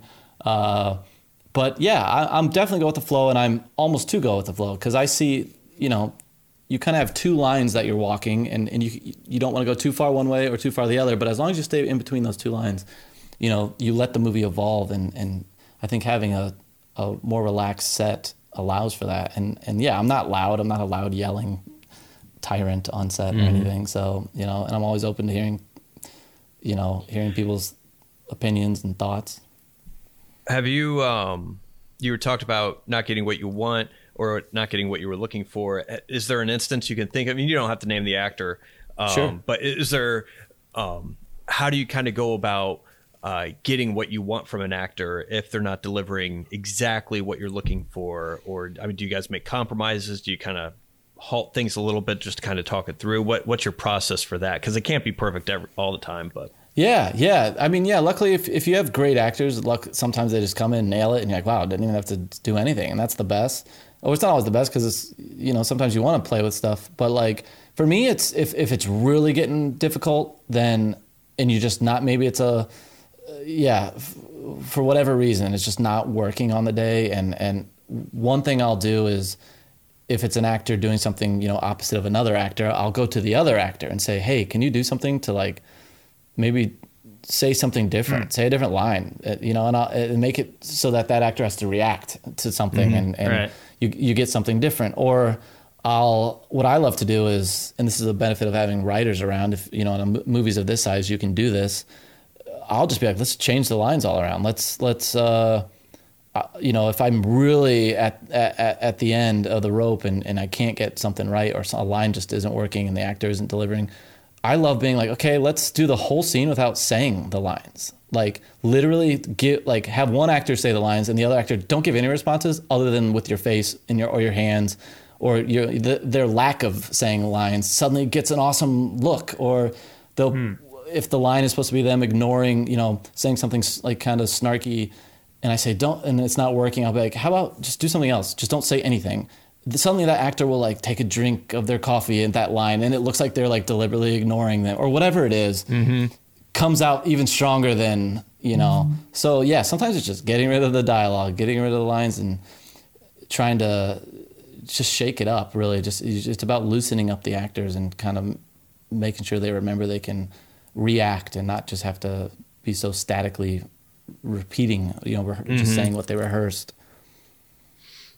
Are there um are there any barriers, limitations that you kind of encountered that you had to overcome in a creative way? I mean, we kind of already touched on one to where using the animated sequences for Die in a Gunfight uh, mm-hmm. when you got when you couldn't go back and do re- reshoots on animals or all creatures. Was there an instance to where like you guys had a roadblock, but then you kind of uh, came up with an interesting way to kind of achieve that vision that you're looking for? Yeah. Uh, I mean, there was a day, just a really simple one, where it's like nobody's fault, but it was pouring down rain for like two straight days, and we had a lot of outside stuff. And you know, part of you is like, cool, let's just go shoot in the rain, you know. And it's like, well, it's not always that easy, you know. It just doesn't mm-hmm. like continuity and this and that and your gear and. Uh, I I just love the solution we came up with. There was a day that we were like, well, let's use one production value. Let's try to use some of it, the rain. So we we found a bridge, like this big bridge that in a park that no one was around. So it was basically like a bridge that was an overhang that we had all of our crew and gear in, and we put like a kind of a telephoto lens on, you know, so that the camera was under the bridge, and then we put the car and the actors in the rain, and we were we did it all in kind of like a two take sort of thing, two different angles from under the bridge, and it's this awesome scene, you know, where it's raining and they're in the car and we're seeing through the rain, and it worked out great but then we had more to shoot that day, so we were like, well, let's keep using this bridge. So we did another day. It was, I mean, we we stayed there, and it was raining still, but we took the car and put it under the bridge, and we just blasted light in, and it looked like a sunny day, you know. And, mm-hmm. and we did a whole nother scene that we was was supposed to be scheduled on a different day. So it was kind of like this idea of like, you just kind of learn to juggle the scenes and and and make it work somehow. And to me that was like an exciting i remember us all just feeling very accomplished. Like wow we did not delay ourselves. We didn't panic. We didn't nothing was ruined. We didn't try to do something crazy but it all you know lended itself both logistically you know it worked out but also on screen like it made it made oh cool we had a, a rainy scene day you know that looked like we had a, a rain machine um, and a different type of weather look so yeah stuff like that there's always just every day there's something that you just kind of have to hustle through, problem solve. So, do you enjoy that that aspect of filmmaking more, overcoming like a hurdle, or do you enjoy it more when it comes together perfectly? I kind of do like those hurdles because, in a way, it makes everyone trust you. Because everyone, like, if something goes slightly off, then everyone's a little more hesitant to make their. No one wants to screw up. No one wants to be the one who, like, made the decision that day because something was off. So they actually let you make be the one who's going to screw up, and you're like, good, I'll I'll make the decision. If it doesn't work, that's my fault. But when everything's going perfectly, then everyone kind of gets like ahead of themselves, gets gets mm-hmm. the, car, the car, cart ahead of the horse, and they're like kind of forget that they need you as or to look to you as the the the director. Um, so yeah, it kind of keeps them on their feet when things are a little off, and me too, right. though. You know, but I gotta kind of hide that. Right, and kind of piggyback off of that. Do you, and you, you talked about storyboarding earlier when we were uh, I don't know what is it about a half hour ago. Mm-hmm. So when you're when you're prepping for a movie, what do you think is the most important aspect uh, of preparing that most commonly get overlooked or or a filmmaker wouldn't even think about? I personally think it's knowing the edit in your head ahead of time. Like having the storyboards done in a way that you know exactly where at the worst case scenario, of course, hopefully you can shoot more and get more than you need and not have to worry about it. But right. knowing like it's so cool to be like, I mean, editing's my main kind of background of like, why that's how I pay bills still. That's how I, I'm always editing. And you save so much in the editing room and you sculpt so much in the editing room, editing room. So when you can like say to someone on set, like, I see how this edits because like every you know this is what I deal with a thousand times. Like I wish I had that shot. This is that shot that I'm the editor wishes they had, and mm-hmm. and we just got to get it. You know, like knowing ahead of time how it's gonna cut together just it saves because you know how to cut. You know, like I only need one take of that. Let's nail it and move on, eh, or do mm. two takes and that's it. Whereas like when you don't really know, you're kind of like, I don't know if I need, where will I use this shot? Like, you know which one's the scrap. Because on the day, if you have five shots planned, you're probably only going to get three or whatever it is. If you have 10 shots, you're going to get eight. So you know, like, as an editor, like, oh, I know which two to scrap. Those are in the editing room, those are like bonus shots. I don't need those. Um, yeah, ed- editing is, I, I prefer editing more so that, like, I, I hate shooting, but I will shoot think I would prefer to shoot something that I edit just because then I already know what shots I want to get. Yes. And I'm not wasting as much time, but in the instances to where I'll do work for other people to where they send me footage and then I have to come up with the finished thing, I just one, I just hate going through raw footage. I agree, it's the pain. Finding It's stuff awful. and yeah. That's it. Oh, that's a perfect. That's that's exactly it. That's how I feel about it. The editing, especially when you shot it, because when you're filming, like there'll be a look that an actor gives or whatever. That it feels like at, when we're filming, that you, going through raw footage is what I'm pretending I'm doing when we're filming. We're filming, and I'm like in my mind, I'm I'm cataloging it as raw footage, and I'm seeing like that's garbage, that's garbage, that's great. I need that. I'll, I'll that's that's a little sub clip I'll put over here, and I'm doing it mentally. And then somehow when you get to editing, you still remember it all for the most part. You somehow it takes you right back to that moment of like, oh yeah, that's that eye look that I wanted. Yep. It's it's really weird. Or you find, and then you also find bonus stuff where you're like, what was this? Like this is cool. I thought that was horrible on the day, but this is ends up being the one that I the take that I use. Mm-hmm. So yeah, you're So- absolutely right with that. So, Collin, you've done three movies now, and talking about editing and bigger budgets and and whatnot. Bef- prior to your first movie, and for most filmmakers that haven't even made a movie yet, what do you think you've learned that maybe you were fearful of before your first one that mm-hmm. maybe w- was kind of an unnecessary fear um, that maybe a film an up and coming filmmaker has now that you've learned that you shouldn't really necessarily need to be as fearful of this specific aspect. I would say this will partially sound like cliche, but like I really mean this. Like I'm even saying this to myself going into the next movie, especially after three, because it's like clearly three three times in a row. This is how it is. Nobody cares. You think everyone cares? Like, oh, I gotta please this person. They want the. Nobody cares. At the end of the day, you're the one in the editing room stuck with the footage, and then you're the one who gets like uh, all the blame if it's good or bad. Oh, If, if it's good, everyone jumps on board. If it's bad, everyone abandons you. So either way, it's you at the end of the day. Yeah, in the moment, it might seem like someone cares, but they, I swear to you, every one of those 38 producers was not present when I was sitting there editing for months. They didn't care. they, they come, they come in and they look at something once. You, I think they watched the movie. I don't know, but all the all the decisions that they wanted to make ahead of time, and you thought it mattered they f- they don't even remember half of those decisions. You know what I mean? They don't even. So it's it's always like don't be fearful of like yeah in the moment. It's I know this sounds a little sneaky, and I try I, I don't try to be sneaky. We try to be transparent and upfront, and but there's so many times where I'm like just agree, just say yeah, Eh, like, like cool, yeah that works great because they won't even remember. They go on to their next 20 projects because I'm only on set. I'm only on set like every three or four years. Like some of these people make produce like three movies a year. It's Right, like right. they, they they jump right into the next one. I'm not. I'm stuck with Dying Gunfight still. I'm still having the conversations about Dying Gunfight. Well, they've all made like three new movies. Uh, so it's like Right. just don't don't care. Like not in a mean, disrespectful way, but in a you know go with your gut.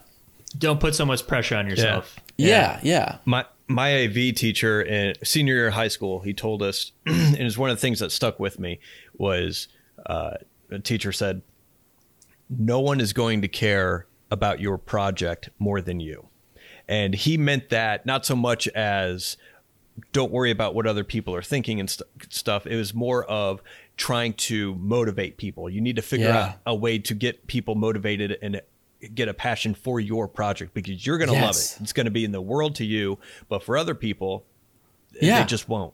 They won't. kind of understanding that, but then also when you touched on to where they move on to other things, and a lot of them they don't even remember the decisions. When I worked as a commercial producer, I had a or a commercial editor. I had a Mm-hmm. producer that would come in, and she would say, "Oh, uh," she would come in and just say something to try and own whatever Yes. the hell it was I was Yes. editing. And she's like, Can you uh, change that font size about two points? And I'm like. Oh, okay. And then she's like, Shift it over and, and re- kind of redo that. She wouldn't give any kind of specifics. It would just be, uh, work on that for a little bit. And then Yes. after about the third time she did that, I wouldn't change a damn thing. And I would bring her back in and be like, What do you think of this? Oh, yeah, that's much better. And I'm like, Get the Ex- fuck out. Like, exactly. That's exactly it. Like at first you think like, oh, I better do this, and then you start realizing it's just like a, whether it's a power play or it's just yeah them having two cents, their little stamp on it. But at the end of the day, you're the one doing the work and you're doing it and you know best. So like yeah, just kind of like that's exactly it. That's I do that stuff regularly. I literally edit things wrong on purpose, so so that when they give a note, I'm like, great idea, and then I know that's exactly what I was gonna do anyways. I just don't when I do it right the first time. Then they have notes. I'm like, well, I can't, I can't make it any better than this, or you know, like this is it. This is the footage you gave me, or whatever it is.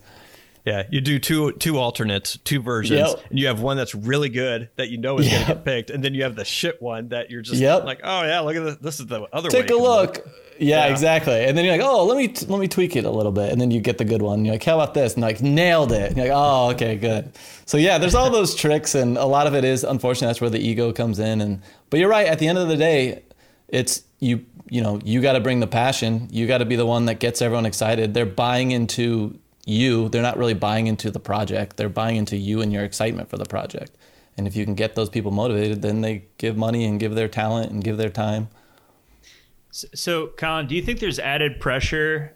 As I know you, you you're going to be go, doing your fourth movie, but Mm-hmm. it'll probably be a bigger budget. Do you do you have any pre, like uh, increased pressure whatsoever by having you know an increased budget and maybe you'll work with a an actor with even bigger name recognition than you than you you Yeah. work with already?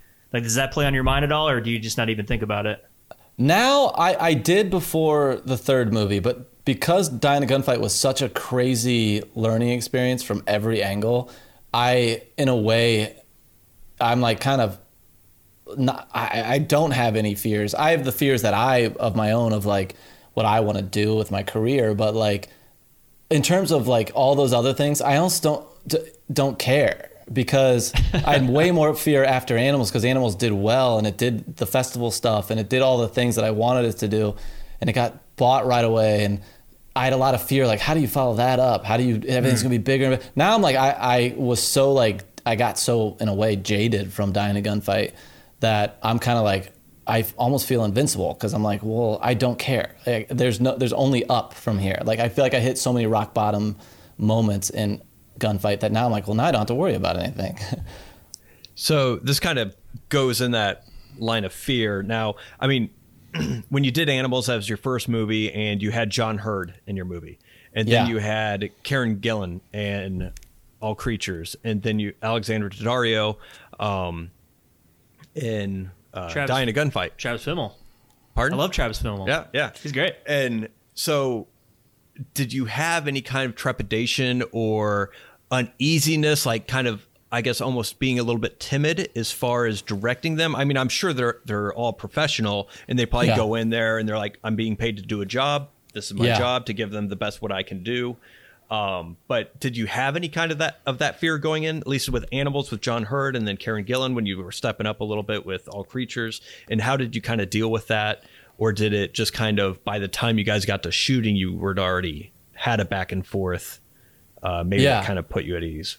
Yeah, uh, it's kind of like I'm always a little nervous. I think I found that luckily, yeah, they're all professional. They won't be there. They won't accept the job if they're not, you know.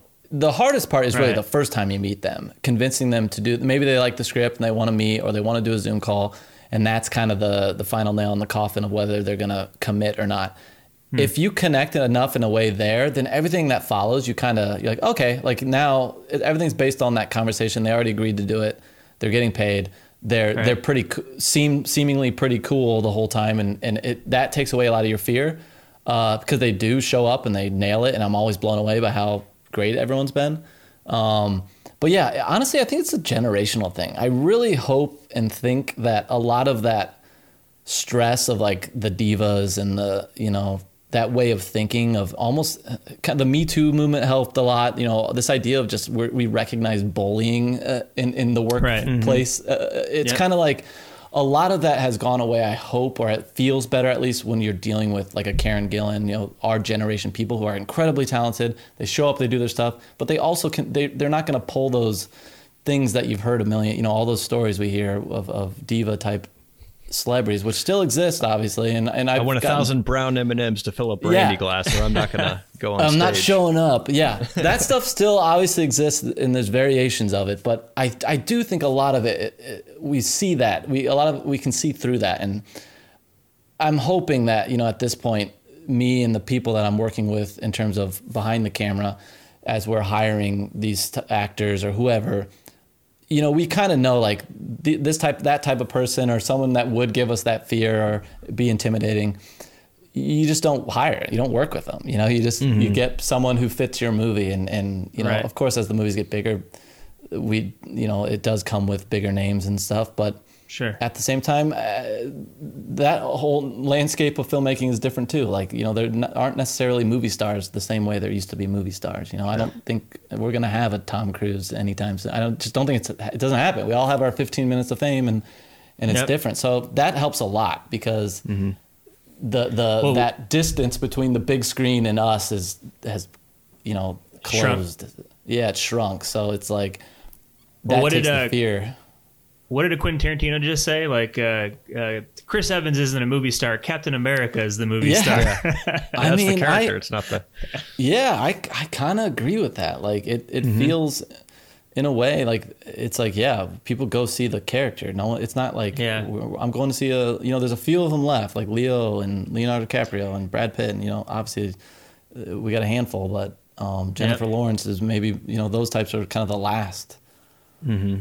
Yeah, it kills me when pe- when someone says something like that and everyone just jumps on their ass like, "What? Oh, Yeah, Chris yeah. Evans is a movie star." It's like you're not listening to what he said. He didn't say Yeah. he wasn't famous. He Yeah. said Yeah. people aren't going to the theater to see him, which I 100% agree. Sure, like sure. no, I mean, I'm sure there's some people out there that Sure. probably go see And me and um, you have had this conversation before, Jay. I mean, everyone's gonna go see the next Bond movie. Yeah. It doesn't matter who's playing Yeah, Bond. it doesn't matter who's playing Absolutely. it. They're all going to go see it. Exactly, that's it. I think that's the stuff that's surviving still on the big screen is the stuff that Yeah. the material like that.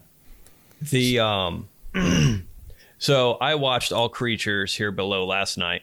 Um, cool, thank you. My my my my wife went to bed afterwards and probably cried herself to sleep. and I'm sorry. No, I just- good, good. That's what I want. He's like, yes. That's exactly the goal. so um, not gonna lie, like so I uh, we were watching it and spoilers for anyone who hasn't seen this, go watch this movie so you can under. So the scene where Karen Gillan, it, Ruby, is holding the baby in the hotel room, and the housekeeper is knocking on the door, and she thinks that someone's searching for the baby, and the baby's crying, and then she starts pulling the uh, comforter. Yeah. soon- which everything in that movie is very, very well acted. You did a great job directing it. I Thank you. almost noped out of that as soon as it cut away, and I was like, "Oh, I can't." Just because as I've gotten older, I've had a hard time just kind of sticking with that, and I don't know if it was Sure. just that paralleled with the cuts to uh, uh, Gensan um, describing what he and Ruby had to go through uh, getting up, but it was just a, like a rain of shit in 10 minutes. But Yeah, that, yeah. that That's it. When she's holding the baby and you have that sequence to where uh, she accidentally smothers the baby. What is the mood like that on set?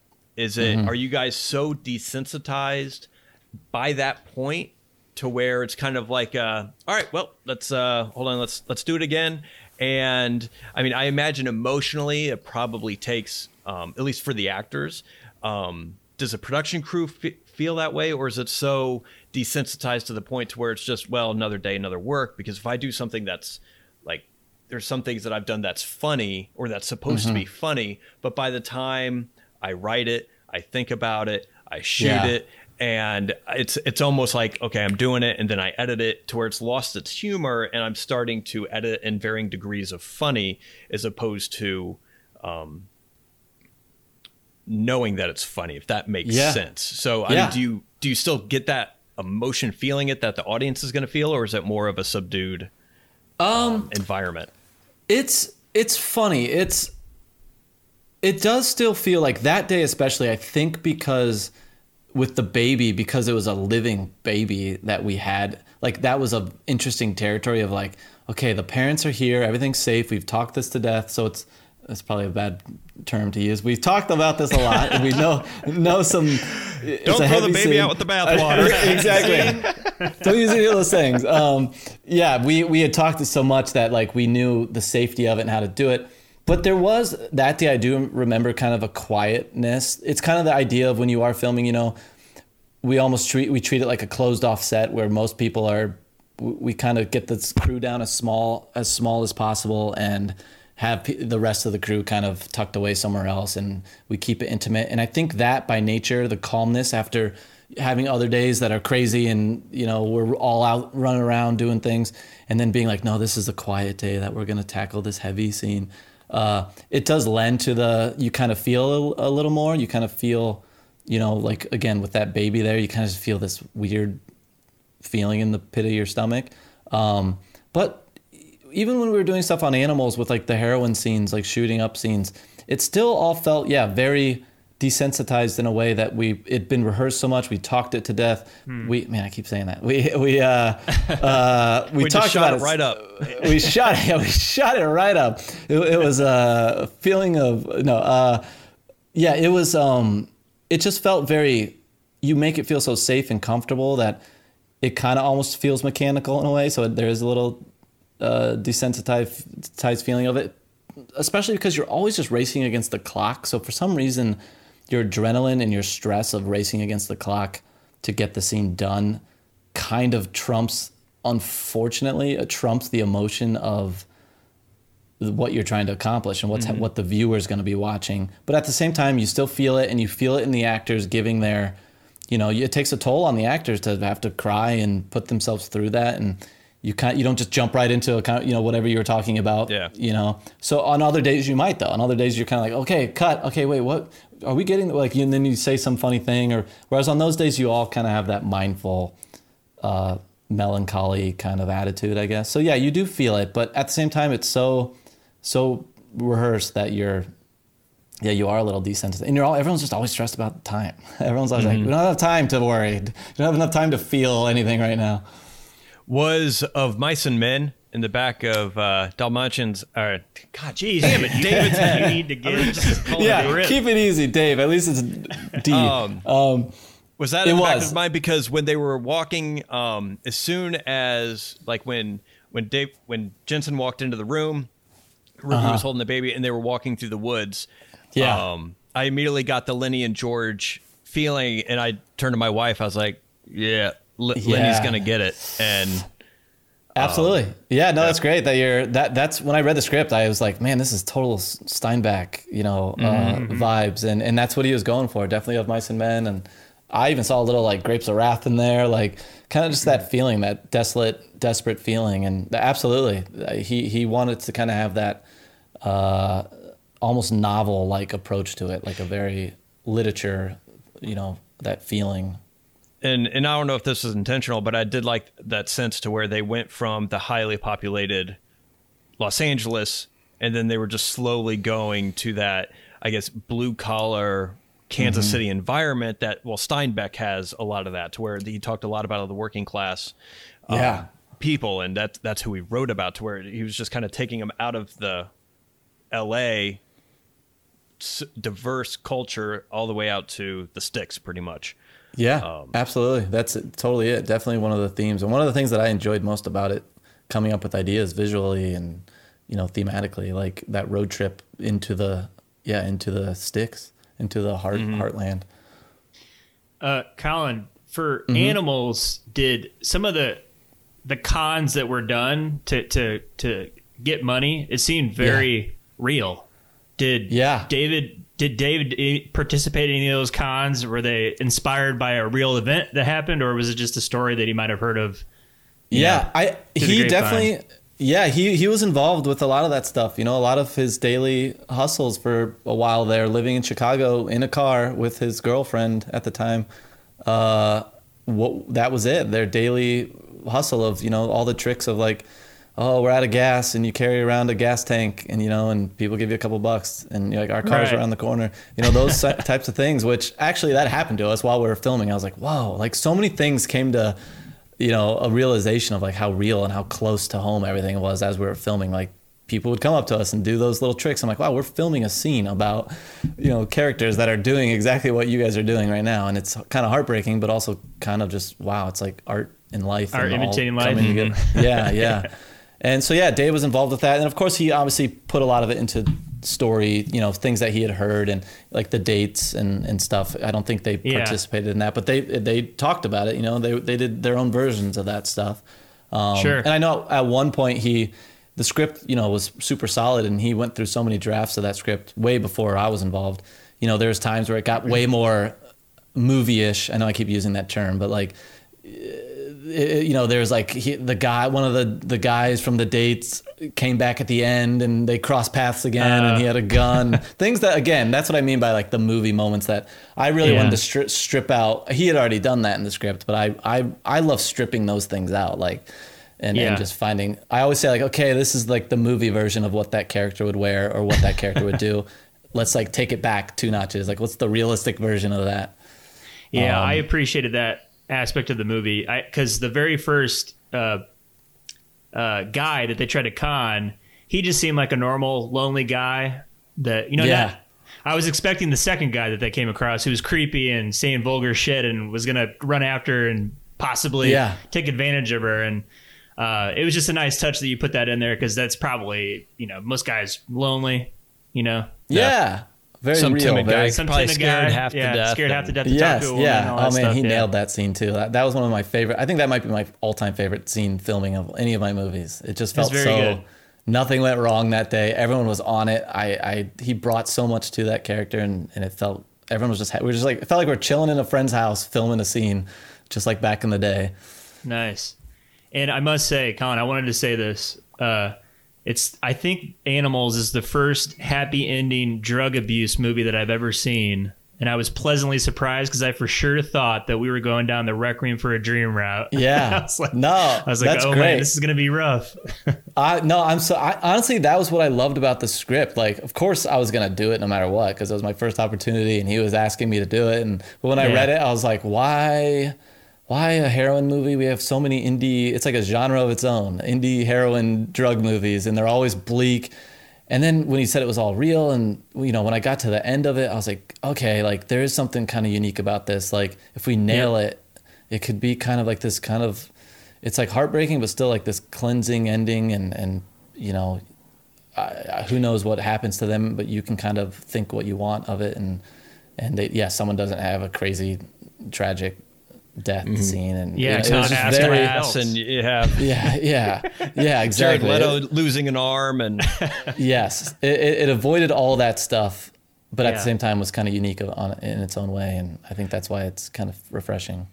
yeah, Yeah. and it's yeah, and I I enjoyed the story ending that way because because it was refreshing to where you thought uh, before they went skinny dipping in the pool, you you thought okay they're gonna try and get high one more time and she's gonna relapse and all this other stuff to where no it's just they both kind of understood that if they remained together it wasn't going to work out for either of them and it's best if they just stay separate even though they do love each other i love that paradox that they experienced um, just Yeah. as far as that story goes so Yeah, I, I got to say the ending knocked it out of the park. It's very memorable.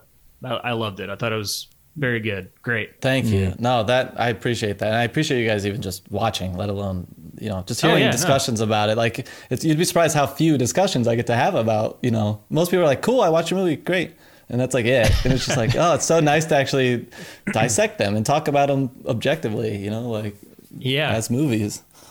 yeah no, I, Yeah, because you ended the movie with uh, them skinny dipping in the water, and Yeah. the beginning shot of the movie was two whales. So I imagine you were equating David and Kim Shaw as whales, yeah, there you Yes. go. and you were making that parallel. You were you were calling them both fat. I'm calling both fat. That's the real the real message that goes all over everyone's head. And now we got the whale out here stealing my own. It's my an idea. obesity film. Heroin Yeah. is sugar, and Exactly. high fructose corn syrup. Right, And, subtext. All yeah, a metaphor for the the sugar corporation. Yes. I, I also like the the I, I- whose idea was it? Was it in the script where they were in their Oldsmobile, but I was like they, they were in like a hotel or like their apartment, and then it Oh yeah. and then it went back into the Oldsmobile. I'm like, oh, this is kind of this is a nice little creative Actually, I, touch here. I was conf- like, all right. So Christy and I, we had to rewind that. Yeah. because you were confused. Because we, were watching it, and then like, wait, what the fuck? They're in the car. And I was like, Yeah. were they in the car? And then Christy was like, yeah, they were in the car. And I was like, what? And we rewound. I was like, no, he's crawling around all over the. That's a massive fucking bed. That's Yeah. yeah. That's the only thing that tripped me up. But it was a nice touch. Yeah, I no, thought that, that- was very creative. Yeah. It was it was in the script that way. It, it was kind of Okay. like this. It, was- it was actually much more heavy handed in the script, like these very almost fantasy like scenes. And we we for we really just couldn't do it. We were just like we don't have time and money to do something like fantastic. And, and I was like, I kind of feel like we've seen that in drug movies, like this kind of Mm-hmm. Sure. other world whimsical. I was like, let's just make it really subtle. They just want to be in an apartment. like they're just Yeah. they're not even they don't even have the luxury of being in an apartment. Like and just kind of in a way that yeah, you're like, wait, are they in? Because they're in and out of motels. Their life must feel that way anyways. It's like some Mm-hmm. they get a little money, so they go to a motel to switch it up and take showers. And it's like, where are they? Like I feel like they're just such transient people, and and you know, just being in a warm bed. It's like even that's just like a did that even happen? Like I kind of like that weird. We kept it so subtle. That was out of yeah, just necessity of not having time and money and just keeping it simple. And I think it worked better than if we had, you know, more money to do it all fancy. Yeah. So you ran, you were running and gunning with animals. You said in Chicago. Mm-hmm. So I imagine you guys didn't necessarily get all the proper permits that may or may not Right. be required. Did Right. you have? Did you have any of that with all creatures? Uh, because there was one shot. I think it was toward the beginning when uh, Ruby was walking down the street, and I think it was after she was just let go. Um, Yeah. From the church, or she? Oh no, sorry. Uh, David was being fired and Yes. uh, or Gensan and she was kind of looking for David and there was cars passing in the street. Did you guys just kind of we got a That- steady cam, no. we're going to shoot this really quick or on animals yes that type of stuff was always like we'd, we'd always like have a building that we had you know like our office we literally had our production office in a spot that we could kind of leapfrog around different alleys and we were close enough to the office that if anyone you know came and asked us what we were doing we could be like oh we're over there you know? And luckily we never had any, we had never had any, any issues with it. Uh, one time a cop pulled us over because we were filming with the car and we were just going in a big loop and we had a fake license plate on it for the mo- you know movie purposes. And the cop was just like no i see you guys. I know what you're doing. Well I, I put it out i put i put the word out. You're good. Just be safe. Get it done. And super cool about it. No issues but on all creatures because it was a bigger budget and this is again where it kind of that line of like I'd rather almost just have less money and do that leapfrog thing and take our chance safely. Obviously, I don't want to be like on train tracks doing something stupid or whatever. But like you know, to, to to me, like okay, cool. We're we're gonna shoot in that alley, then we're gonna shoot, you know, on that stairwell. Great. Let's see how much we can get uh, get away with. It's like you can do that in Chicago and Kansas City. You definitely can do that. But uh, because we had, and I, I loved our producers and I love our team, but they again they we had more money, so everything was done right. Like we literally had those streets for us for that day or for that hour or whatever. And to me, it was great, but it, I can feel as we're editing, as we're shooting, I could just feel the inauthentic, inauthentic kind of uh, uh, vibe creeping in. So so you got um so for example that that uh scene where Ruby was standing on the corner of the street Yes. and a car was passing by, you were cueing the car to go. You were Yes, we would be like just enough. Like, sure, certain cars would sneak through or something. With you know, like we didn't have full control. Like on gunfight, we had absolute control over every little thing. Uh, and on yeah, on on all creatures, yeah, for the most part, we'd be like, cool. Can we just have you know so and so drive the car by at that point? Because I think I'm going to use that as a cut point.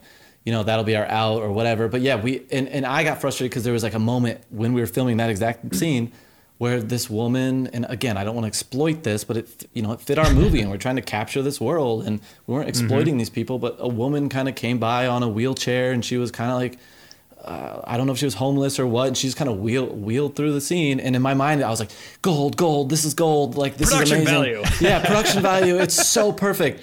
And I remember like so, a couple of producers kind of like, like, "No, no, no! Like she's not. We don't have her. You know, we track her down. We don't, we don't have a release for him. Blah blah blah."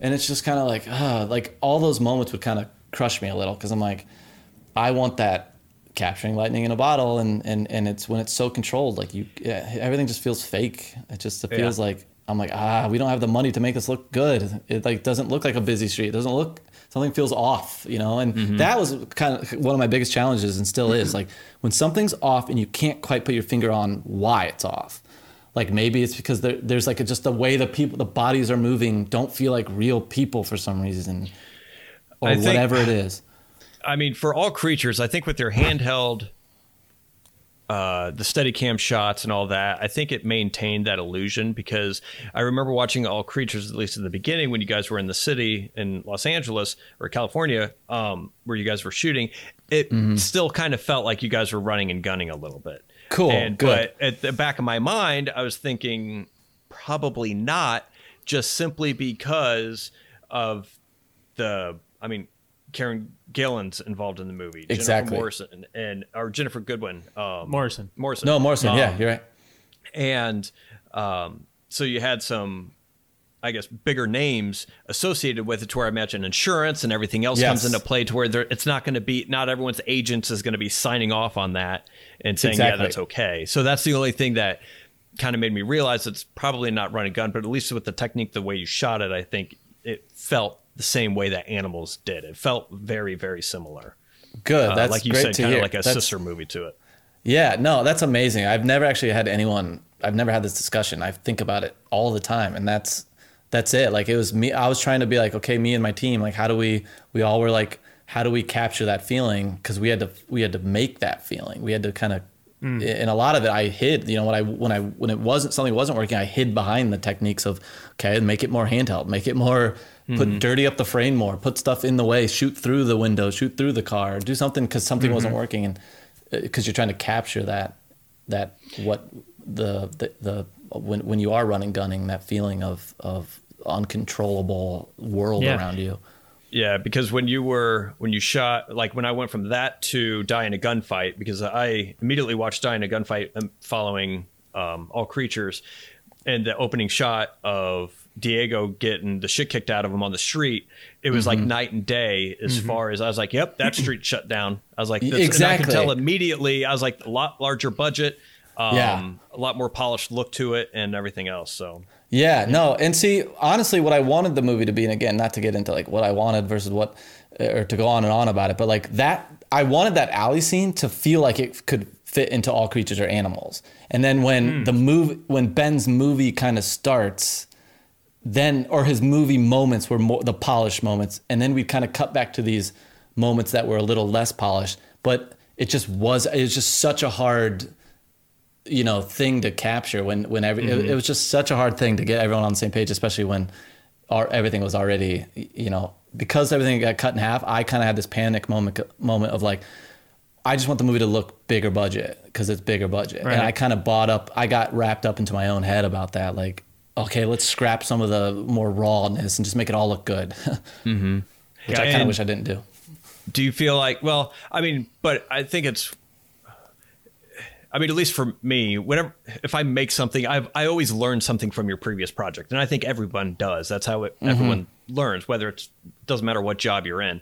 Um but do you feel like that was the biggest lesson you learned on this movie as far as what you wanted to take away from it as far as kind of making maybe trying to i guess be more mindful as trying to accomplish what you wanted to set out to do no matter the budget? Because i mean i i mean to be honest i i didn't pick up on that um when i watched die in a gunfight. I didn't i didn't i guess it wasn't um uh, it wasn't showing the difference between the styles enough for me for me to pick up on sure that. Absolutely. Um, but i guess what what do you feel was the biggest lesson that you took away from Die in a Gunfight? Yeah, I think it's um I think it's yeah, sticking to one what you know best maybe. I, I mean that could be a little like it's a, sometimes a little bit bad advice to follow because you want to push yourself and try things and whatever, but at the same time like knowing your strengths also and, and being confident and you know kind of my I like that handheld kind not crazy. I don't want to go nuts with it, but I I want things to feel raw and real like you can touch mm-hmm. you can see the atmosphere, you can touch it, you can you know it feels gritty and grimy and a little kind of low budget for a lack of you know I want big movie like I love like The Dark Knight bringing up The Dark Knight again like it's one of my favorite movies because yeah it's a big budget movie but when I saw that movie it was the first movie I'd ever seen in a long time at least that felt like I was like this doesn't like every scene isn't a blue screen like they're actually just in a mm-hmm. Chicago office it almost Yeah. looks like a it's just You there's scale, Chicago you have Yeah, spectacle. e- exactly and that that has always been what I've wanted and I feel like yeah so learning you know what I learned is that yeah stick with what if you want that, go for that. If you want it, if mm-hmm. I, you know, and I kind of got wrapped up in the, well, I guess it's a bigger budget movie. I better keep making it look more polished. And it's like, no, I should have instead like we couldn't, we didn't have enough extras to fill the club. You know what I should have done is be like, well, let's not shoot in the club. Let's shoot in a weird dive bar. Let's have him meet these. Let's let's. No, there's no studio that is above me saying it's got to be a club. Yeah, there's maybe I would have had a little pushback, but I think everyone would have saw like you're right. We can't afford. We're, we're going above our. We're, we're a little over our, our heads here. Let's let's cha- let's tweak this scene to fit the budget. Okay, let's make it a weird, creepy dive bar that they meet Wayne and Barbie. That could it, it would have worked so much better. You know, like I didn't have the the foresight to or the confidence to be like uh, in my mind, I still had that studio. I felt like I had a studio above, me that's gonna be like, no, it needs to look like a big polished WB show studio, you know, club scene, you know, or whatever. I, I always say WB. That's my nothing. It's W CW. I mean, I always say CW. Not that there's anything wrong with like those types of shows, but that's how I know when something looks wrong. I'm like, guys, this looks like a CW show. Some let's change that. Get rid of that light. Let's make it, you know, or whatever.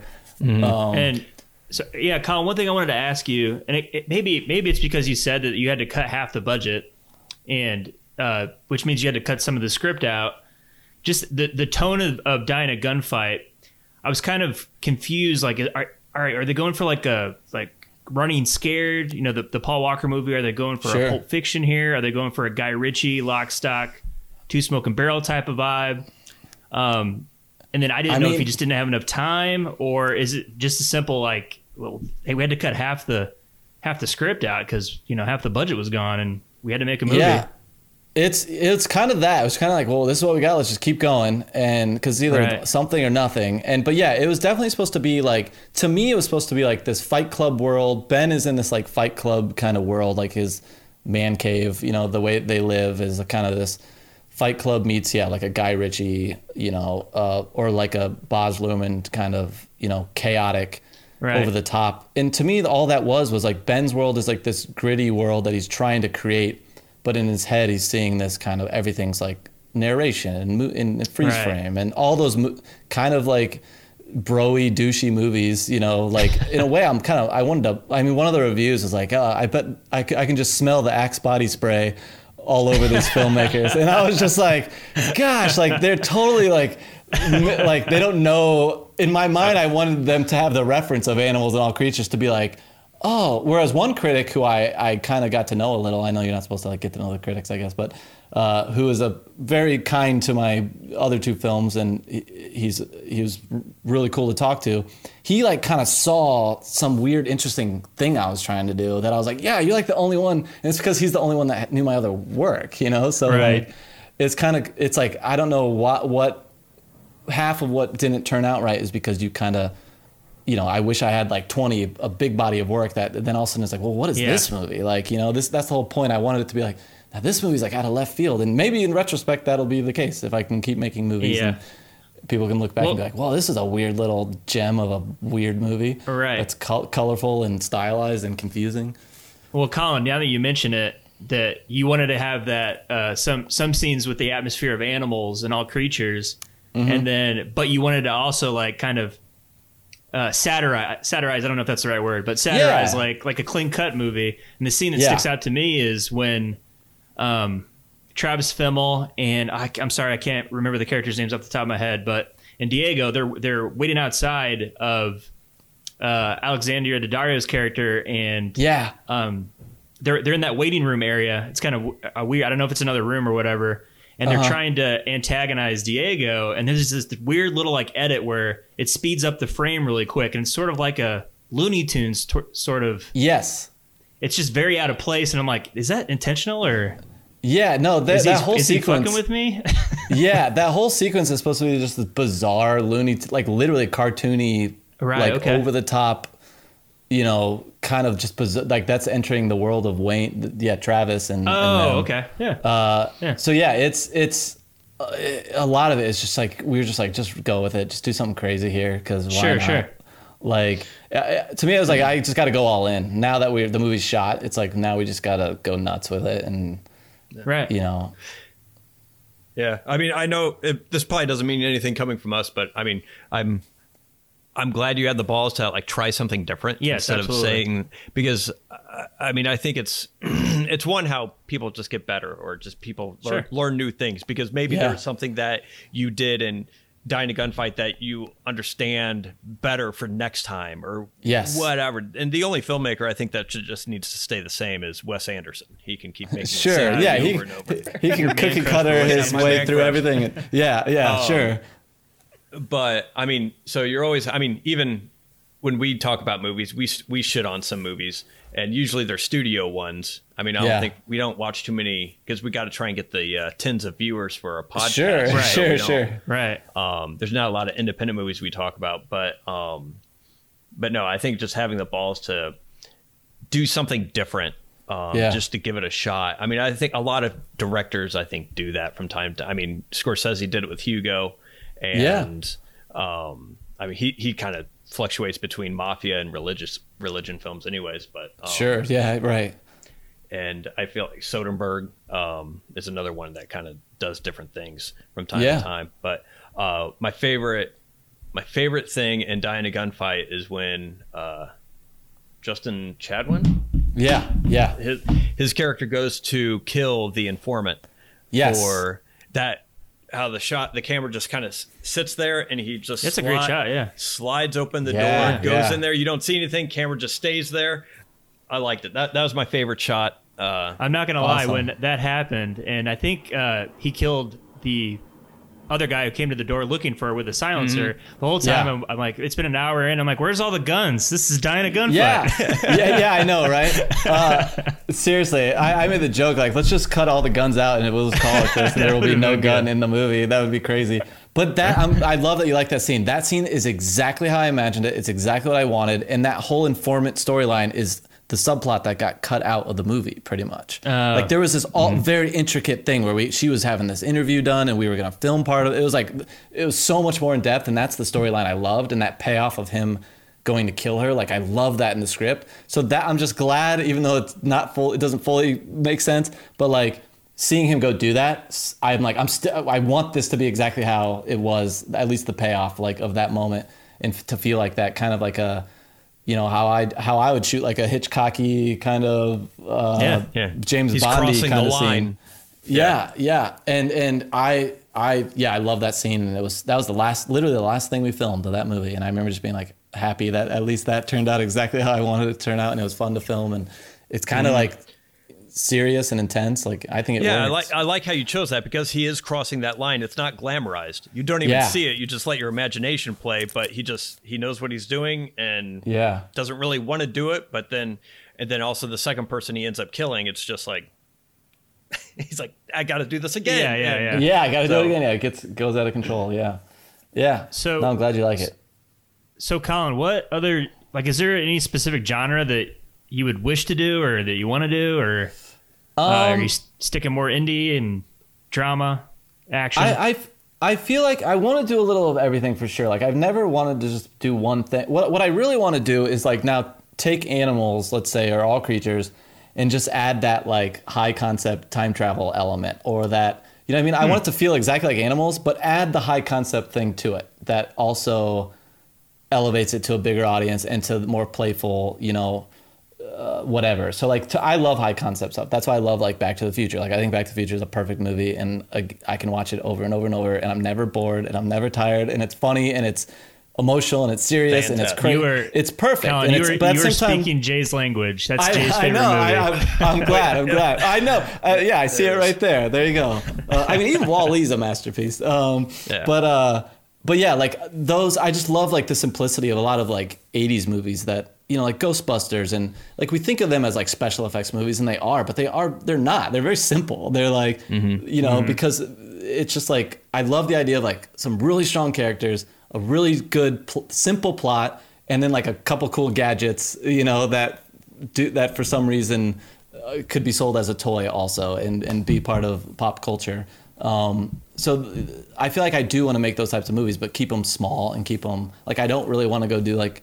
And I'm not saying this just out of like uh, to sound jaded or something, but I don't want to make Marvel movies really. Like I, I mean, I'd love to make like a Teenage Mutant Ninja Turtle movie, but I'd want to make it like gritty and real and Sure, like yeah. the first the first 1990 movies is like one of my favorite movies because it's, if great. you watch that movie it's like a gritty yeah there's silly stuff in it and still for kids but it's not like it's also very gritty and looks more raw than the original Batman to me like it looks more Oh, like yeah. a Scorsese movie than it does a uh, and it's because it was an independent film and so I definitely Mm-hmm, yeah. always want to have that touch that that accessible emotional human touch uh, but hopefully yeah adding some elements of horror or action or you know whatever and and yeah i'm glad gunfight got to teach me some lessons of of how to approach some of the higher concept stuff Yeah.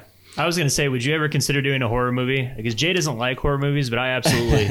I like Silence fan. of the Lambs. I like The Conjuring. I'm a big fan. yeah of there you go horror. i, mean like it. yeah I, I if it's like an, an elevated i mean right now it's so in like with jordan peele and with you know Yeah. uh hereditary and you know all these movies are like horror movies but they're also kind of dramas and and I mean, I, I want to say I read somewhere someone just started a production company called Good Fiend or something like that. Like, Oh, oh yeah, there you go. There's Dave. So I mean, yeah, he, he's all he's all into horror movies, and you know he's got his Nice. comic book. And my brother Brandon, he's uh he runs an Instagram called Monster Vision, based on like the you know TNT Monster Vision from back in the '90s, if you remember that. That played like you know back when you could turn on like a movie creature feature marathons and stuff. Right. And he has like forty thousand followers on there, and it's like so it's gotten me into like we love what I said earlier about how horror movies kind of have this creative something that I used to look down on. Now I look back and like, wow, they they all take such creative risks and do Yeah. really interesting things. And you know, I love stuff like The Thing, like John Carpenter's The Thing, and like Oh, it's you know, on Alien. lower and- budgets too. yeah, exactly. On of lower budgets, doing very creative. It pushes them, makes Yeah. makes them do creative stuff, and and you can get an audience. You know, people still watch horror movies in droves. So I absolutely want to make, but I do definitely want to do it in the style of like Silence of the Lambs or The Shining or Gotcha. you know something a little more. I mean, I love the first Halloween. I think all those movies are, you know, when they're not just cheesy schlocky films, which are also fun in their own way. Like if you look at a lot of the original things, they're pretty pretty. There's good indie movies that caught on, uh, the originals usually. So yeah, I, I think it'd be fun to play play in every field. The um, so I guess I was when I was sorry, I was trying to. My brain skipped five different things. you're good. I had a small stroke. Uh, I saw when I was creeping on your Twitter. Uh, Uh-huh. You had a picture with uh, Roger Deakins, Oh yeah, yeah. the man, and Yeah. So I wanted to ask: Is there anyone? And it doesn't have to be Roger Deakins, but is there anyone you've kind of come across in your past decade decade of experience, whether they're famous or well known or not, that has kind of given you a piece of advice that has kind of stuck with you at all? Um, yeah, I mean, for sure. I mean, obviously in college, I had a couple of really good professors that that said, you know, just really practical, tangible advice of like that stuck with me, like ideas of like how to approach a moment when you're facing the pressures of of making a movie and all the things and people screaming questions at you and you know stuff that like just how how to sift through all the noise and, and stay true all the typical stuff that a, a good teacher should do. Um, but really yeah it's all it's just those little mo- little wins to me like little not wins little like yeah like getting to meet a roger deakins and just having them say anything to you is is like whoa like he it was surreal. Like we went to an event that you know was honoring a bunch of different people and him included. And you know dave has gotten to work on a couple of movies that he shot so he, you know he knows him pretty well. And um, they invited him to go and dave was like do you want to go? And dave had done a podcast with him and they talked they had watched animals and all creatures in preparation so uh, i thought you know i didn't know Roger Deakins, I thought he was just gonna be like, "Oh, good to meet you, good job," you know. But he actually like they had stuff to say. Like they they had they they had watched the films, they like analyzed it, they had questions. They Oh, you know cool. he was excited about you know one of the movies I'm working on next is kind of a speaking of horror, I guess it's kind of like a thriller. M Night Shyamalan, like it's kind of like The Village in a way, uh, if I can ever get it off the ground. Um, and I, I, he shot The Village, and I kind of forgot that. Yeah. And I, he was like, "What are you working on next? What are you?" And I kind of said, "I was like, it's kind of this M Night Shyamalan kind of vibe, and like The Village." And he was kind of like, "Oh," he, I was kind of like, "Oh my gosh, I'm an idiot. You shot that movie." But um, you know, just I having want to do a like prison movie next. yeah, exactly. Crawl through a tunnel of shit. exactly. Uh, no Country for Old Men. Um, Yeah, yeah. Which, yeah, all those movies, I love them all. So, like, yeah, like having someone like him, or like I got to meet, like, again, being such a Star Wars fan, got to, you know, uh, meet uh, Mark Hamill a few times. So just like hanging out, I got to like swim in his pool and like he had we had, we were like kind of cooking out and stuff, and just hearing his stories and it's just encouraging to be like, wow, like eh, like we have this idea of like making it. Oh, I made it because I did it did this or did that. It's like no, I'm like this is it. I'm doing it. We're just whatever you're Yeah. doing in the moment is it. Like whether it's you know something you're passionate about, as long as you're passionate about it and you're surrounded by these little reminders that like that pinch me self moments of like I gotta pinch myself because I'm like talking to Luke Skywalker and he's telling me a story about him and Sigourney Weaver like on the set of Alien for some reason. I don't know why he's telling me the story, but I'm listening because and it, it like inspires you. You take that with you and you're like, wow, I'm like in it right now. This is like you know we're doing it. And there's a bunch. I just I always forget them honestly until that weird moment when you need it and I'm like, oh yeah, that time when yeah, so and so was at that party, or you know, Tra- I ran into Travis Fimmel after working with him on Gunfight. I ran into him out here in L.A. and he kind of shouted at me from his car, and I was like, "What are the chances that we just ran into each other?" And you know, those little moments of like, "Wow, it's a small world, and and we're all just trying to Yeah. trying to you know hustle and make it happen." So, uh, your short films. Oh yeah, yeah. You did Yeah. Johnny Appleseed, Johnny Appleseed, and then your most recent one is Boy Mom. Uh, we haven't had a chance to watch those, but if someone, say, for aspiring filmmakers, if they happen to listen to this episode and they Sure. make a short film, what are some best practices you think as far as length? Um, uh, where to submit it, how to submit it, like some of Yeah. these things that a lot of these people, if they don't go to film school, maybe they're not aware of or um, anything like that. Is it as easy as just going to a festival's website to and Right. following under the submission guidelines or something like that? Yeah, I, th- I think having a plan of yeah where to maybe submit and maybe taking a look ahead of time, like keep it simple. Like obviously shoot big too. Like okay, cool. You know maybe if you want to submit to Sundance, if you want to submit to South by Southwest or whatever. But also like keep think local. Like nowadays you can do so much just right in your area, and there's so many more outlets and avenues. You know, uh, for me, if I if I was doing it all over again, or if I had adv- advice, I would be like, make short films that are actually short, make them really short, make them like four minutes, five minutes, because then people will play them in their festivals. You can get into great short film festivals that specifically highlight that. That's what we did. And no one cares about, like, if, if someone sends me a link and, like, check out my movie and it's nine minutes, or if someone sends it and it's three minutes, I will watch the three minute one right then and there. If it's 9 hmm. minutes, I'll be like, I'll get to this later. And I, hmm. I'll keep putting it off. And, you know, so I feel like make short films that are short and succinct and where you're learning but you're also keeping it simple so that people will want to watch it and yeah try to get it to film festivals that are designated for short film festivals and see where you're kind of at with you know in, in your your range of how you're doing things. And of course put things online you know if you feel like you want to do that. Like you know it's just funny. We weren't a part of that generation of everything we shot just uploading it immediately and putting it on Yeah. tiktok or whatever. Uh, so i don't know if that's a good thing or a bad thing but i think all, all of it's good practice if you're just constantly doing it. And uh, whether it's literally just you and your phone or if it's you and your friends or if it's i mean that's what blows my mind. Everyone's already doing just for fun doing cooler stuff than most big budget commercials you know things that i'm like dang this is like this is like a 20 second commercial that's incredible and it's just some kid like in his room or Right. whatever um, so yeah i'd say it's like just doing it and getting people together to to do it and yeah actually submitting it to things but being realistic like knowing that like you know, Sundance probably won't take your movie. You know, they don't care. Like it's stuff like that. And and that's okay. Like get it out there some other way and just have stuff so that when you do try to get a feature going, you're like, hey, look at some of my stuff. Like you can see what, what I'm doing and where I've progressed and and people can see your work or how how we all kind of check on each other online. Yeah, we check each other's Twitter, we check each have that. I know it's kind of annoying and I hate all that stuff and my brother helps me a lot with that, you know, Instagram and stuff. But like Justin Chatwin in in Gunfight said, he agreed to do the movie because his final push was like because I didn't have time to meet him beforehand. Uh, Dave was actually one of the guys who was supposed to play that role, but he was shooting.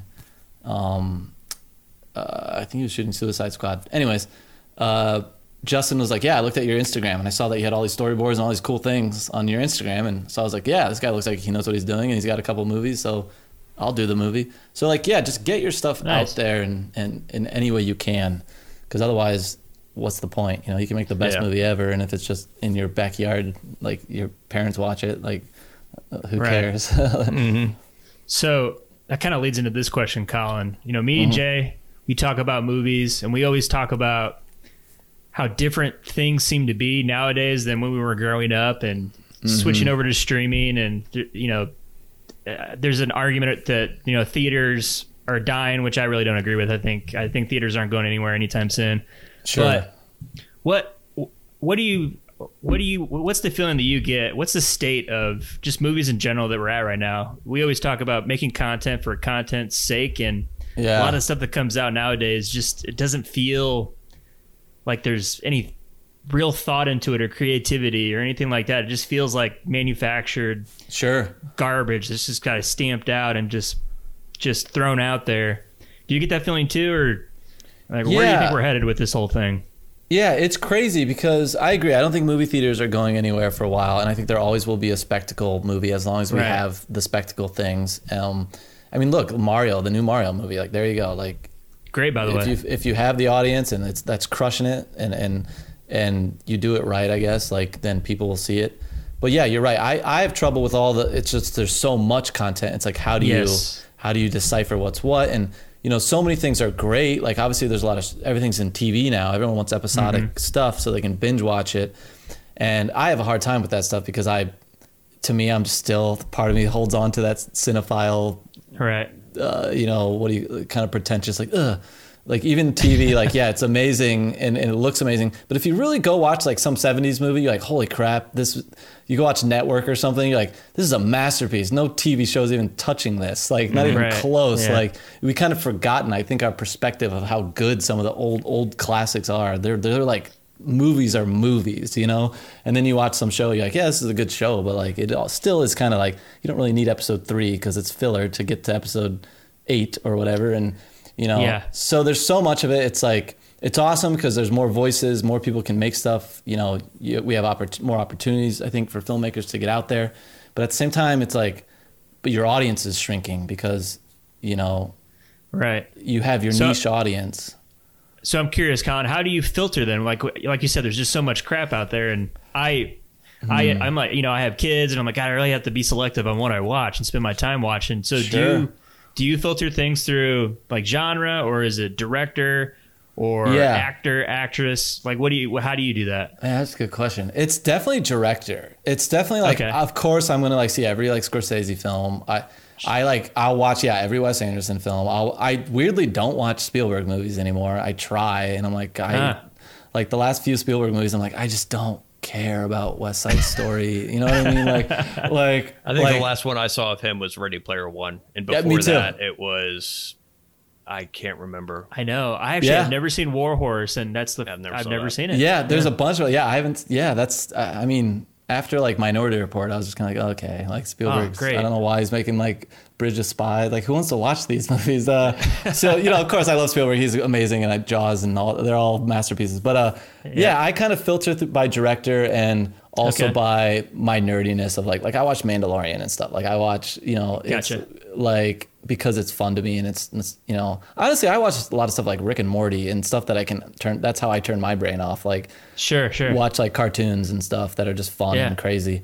Uh, but I get frustrated by everyone being like, "Did you watch this?" I just been. To me, I'm like, I don't like. I can't do. It hurts to watch stuff. Like it's painful. like it's like a chore, and I'm thinking about all these questions that we're all talking about and that you guys are dissecting regularly on this podcast. Like that stuff's a lot to take on, and like.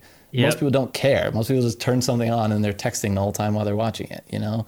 Yes. Yeah, I think I think what's going to be happening is because we're I, I have a feeling we are probably just past the midway point of the golden age of television. Sure. And mm. I think what's going to happen, the reason why everyone started moving to TV was because of shows like Oz or The Sopranos or The mm-hmm. Wire. You could do longer form character studies. Yeah. And a lot of actors wanted to gravitate towards that. So now then you get Mad Men, you get Breaking Bad, you have all those shows. Yeah. But it's getting to a point, everything is a show, everything is five seasons, everything is such a huge time suck to be involved in. Mm-hmm. And I think being able to tell a story, I mean, even movies are getting three hours long normally. I mean, Martin mm-hmm. Scorsese's uh, Killers of the Flower Moon is like clocking in at like four hours or something Right. like that. John Wick. John Wick Chapter Four was almost three hours yeah, long. John Wick Yeah, yeah. chapter four is three hours. Um, to where I think uh, it's, but it's still shorter than a five season Right, right. show. Yeah, and it's not a if you 10-hour can time tell commitment, a yeah. specific story, at least a good character story, I think in three hours or Yeah. less, or even two hours.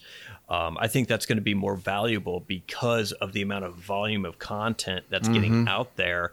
People just aren't going to have time. And I think people are slowly going to start gravitating towards movie stories again just because they don't want to have to feel like they have to invest the time or if they Yeah. watch a show on Netflix and Netflix decides to cancel it after a season well Yes. that's just a season I just wasted Yeah. so I think a lot of that might be coming into play here especially with so many streaming services popping up and all this content needing to be created I think Right. a shrinking effect may happen Yeah. or maybe it's maybe everyone's just making something and that, I mean there's 8 billion people in the world or however many that Which is why I'm happy Collin's a movie director and I could just watch three movies and not, you know, 10 Yeah. seasons of uh, Yeah. Law and Order Criminal Intent yeah. yeah because to pick his brain. and that's why because when we first started this podcast we we were gonna oh we could do tv shows and we could do movies but doing a tv show like if it's not complete it's hard for at least for me to talk about it Sure, because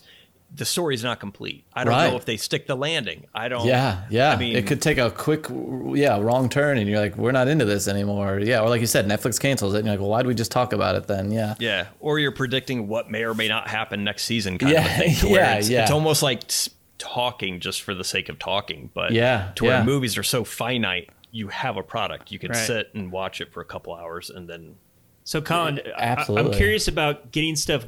When you get stuff greenlit now, is there more of a pressure for for getting money to to fund or uh, you know to get to get the movie going? Uh, is there more of a push for it? Like how like are they th- are they thinking is this going to play on Netflix or is this going to play on Hulu? Yeah. or streaming, or are they more worried about a theatrical release? Like what what what is weighted more nowadays? It, it's definitely all about the streaming. Like no, like Okay. theatrical release. Like here's an example: Netflix wanted Animals, and we all were like, mm, no, like because Netflix wasn't Netflix yet when Animals came out. Hmm. It was, Yeah. but it, it just made the transition into actual. Net like I remember being like, why is it called Netflix? Why isn't it called Mailflix? Like I'm getting these in the mail. Like I, I, I was so dumb I didn't realize how big it was going to be yeah, you know that the whole point is it's streaming and and i remember we we kind of like like we're like eh we want it to go to theaters we want animals to play even at if it's just a few art house theaters like that's the whole point. So we like held out and play and had it go to theaters and then showtime took it and uh and then eventually it was on hulu. But like yeah it's very quickly that was only on animals. The other two movies especially gunfight it's just all about yeah, we got a mini theatrical release for both of them, and AMC actually was part of the plan, which was cool for Gunfight to have it play at some of the AMC's. But it still was just like that was just like a little gimmick. Like it's all about who's going to take it, and it was about Lionsgate getting it to a certain platform, and which eventually was Hulu. Uh, but at the beginning, now going into as a movie's getting greenlit, it's all about where do you think this is going to play, what audience, uh, for you know most likely not in theaters. Um, and which is fine. Like I, I, I'm all for like getting as many eyes on it nowadays. You know, before I again I was like I want to be at the theaters, but like now it's like I just want the most eyes on it, really. Um, right. But that's always the conversation of like what selling it at a flat rate kind of price to like a Netflix or whatever, and then they have the d- contract is like it's on there for two years or whatever the turnaround is, and and yeah, it's all very. It's still like the Wild West, figuring it all out. So, having said that, now, like, say for your next project, mm-hmm. how how soon are you aware if it's going to get a theatrical release or if it's going to be a streaming movie? And the reason why I ask that because if you know it's going to be a streaming movie ahead of time, are you going to shoot it differently so that way it comes across better on TV and smaller devices as opposed to theaters?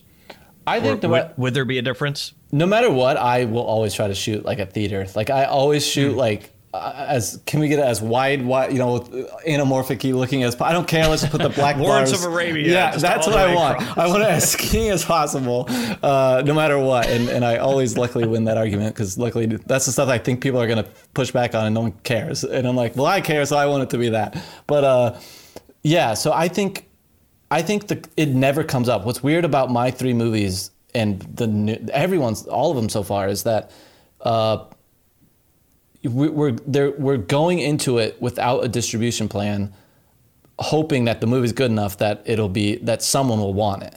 So what's hmm. really weird is at this level, if this was like 20 years ago and I, I I'm doing the exact same thing, let's say, I it would not be that that way. It would be like by now, my third movie and especially my fourth movie would a company would have a kind of pre-sold, pre-packaged idea of what they're doing. Like, yeah, there's talks of that. There's always like talks of the pre-sale of how it's going to be, you know, what the plan is. But it still just feels up in the air until the movie's done, and then the movie's done, and you're like, okay, I hope someone is this a festival movie or like Gunfight didn't feel like a festival movie. Plus, COVID hit, so we there were no festivals. But even without that, we were like, we were going to go straight to like a Lionsgate to put it on to like a Hulu. We weren't even going to do a festival circuit. Whereas Animals and All Creatures, we knew no one, no one would really necessarily want it unless we showed that it was a festival movie. You know, it's like a festival baby. So it's like really now the no even with the budgets getting bigger, the talk and this is why I'm saying nobody cares in a way. Like what you can do is is it's kind of freeing. Even with like a five million dollar budget or a ten million dollar budget, it still feels like everyone's treating it like a two hundred thousand dollar. This is just a micro mm. budget. We don't Drop in a bucket. Yeah, drop in a bucket. Let's see what happens. Maybe someone will take it. So in a way, that's freeing because you're like, wow, there's no, it's there's no pressure. Like I, I just pretend I'm making a two hundred thousand dollar movie, but That's at the a end good of the point. day, I you didn't even ho- thought about that. Yeah. yeah, you hope someone still, some, uh, you hope it ends up on one of these platforms and not just on YouTube.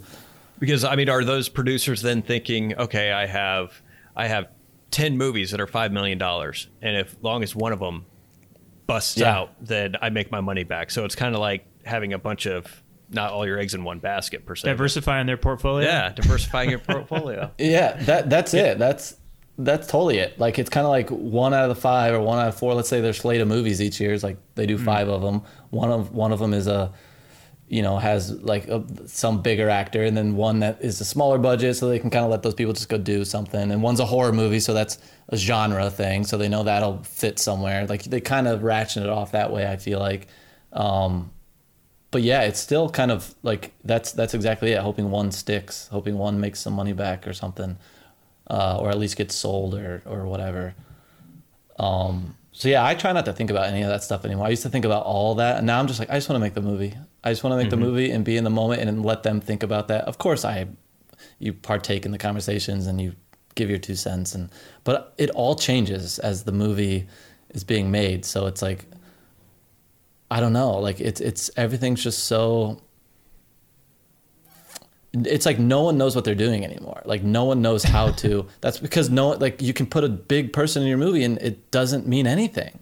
Mm-hmm. It, it's like yeah, mm-hmm. for some reason that's still the criteria. That's like my the slow part of getting my movies made now. Still, the new movie I'm working on is casting and stuff. It's like they want you go through all these A-list mm-hmm. casts, you get it to them, you get it to their team. They take a month, then they pass on it. Like casting is the worst phase ever because you're just hmm. waiting on someone to say no, and they say no, and you're like, did they even look at it? I don't know. But the but the, the money people wanted you to get it to that person, so you, and you know you you whittle your way down to like the C-list version of that A-list actor. It, it kind of sounds like a little bit like Moneyball, to It- where it- you have yes. the producers still they're the old time sca- uh, baseball scouts, and Yeah. they think Yeah. ah he's he's he's got an ugly girlfriend, so he has no confidence. So they Yeah. still say, oh, we need a star. Well, no, story is probably king more now more than ever. Sure. Yeah. Yeah. Yeah. Um, because You're you abs- can have massive movies, but a lot of them just, I mean, I feel like fall flat, or at least the story's just not there. Mm-hmm. Maybe because they're competing with coming out with all this other content that's simultaneously coming out at all times. But No, that's that's honestly that is the perfect comparison. I think Moneyball. That's it. Like that's the world it's in right now. It's all being figured out still. Uh, Hmm. But it's it's like we're in this Moneyball situation with how how movies are being made, and it doesn't. It's all a mess. Like it can't. It's like Right. two clashing styles of of young, the young generation, and because back in the day, like when Spielberg and them got to do everything, like the same thing was happening. Like the the studio industry was kind of like falling apart. All these big like spectacle musicals were not. No one was caring anymore. Mm-hmm. Westerns were dying. Yeah, westerns were dying, and then all these young people came in, and the studios were like ran by like mob bosses and stuff. So like, we don't care, like spend money on these people, you know. And that's why Spielberg and these Yeah. guys got to do this stuff and try things, and and I think that's the the audiences were craving something real and grounded that reflected their world. They didn't want song and dance and westerns and. So like it's always about figuring out okay well what is it then what is what is, what is it's always about the story and the audience and what they want and for some reason, the way the movies are made, that's the last thing that's talked about in the process of making the movie. It's very frustrating. And you can tell on a lot of stuff that comes out. Yeah, Yeah, it's yeah. definitely the It- last, it the shows. last thing. Unfortunately. Yeah. Um, so, so Collin, you mentioned that you're working on a new project, uh, and I think you said it's M Night Shyamalan vibes. Like, are you allowed to talk about like anything? Yeah, for your- this one I can. Yeah, because I, have two going. Uh, they're both the same size budget. It's just a matter of which one goes first. One is from Spyglass, but so it's like a it's literally Spyglass Entertainment. So it's like the Hmm. first one that is kind of being nurtured by a little production company, but at the same time, it's we're hitting so many walls and it's all casting and it's a it's I don't know what's happening with it. So that movie's kind of been frozen. I feel like, which is fine. Uh, the writers of uh, Ten Cloverfield Lane, that movie, if you remember that movie, they Oh, they yeah. wrote Yeah. they wrote it, uh, and it's it's been it's been a cool process getting to know them and getting to know the guys at Spyglass. But at the same time, that's a whole frozen thing that's not moving right now, which is fine.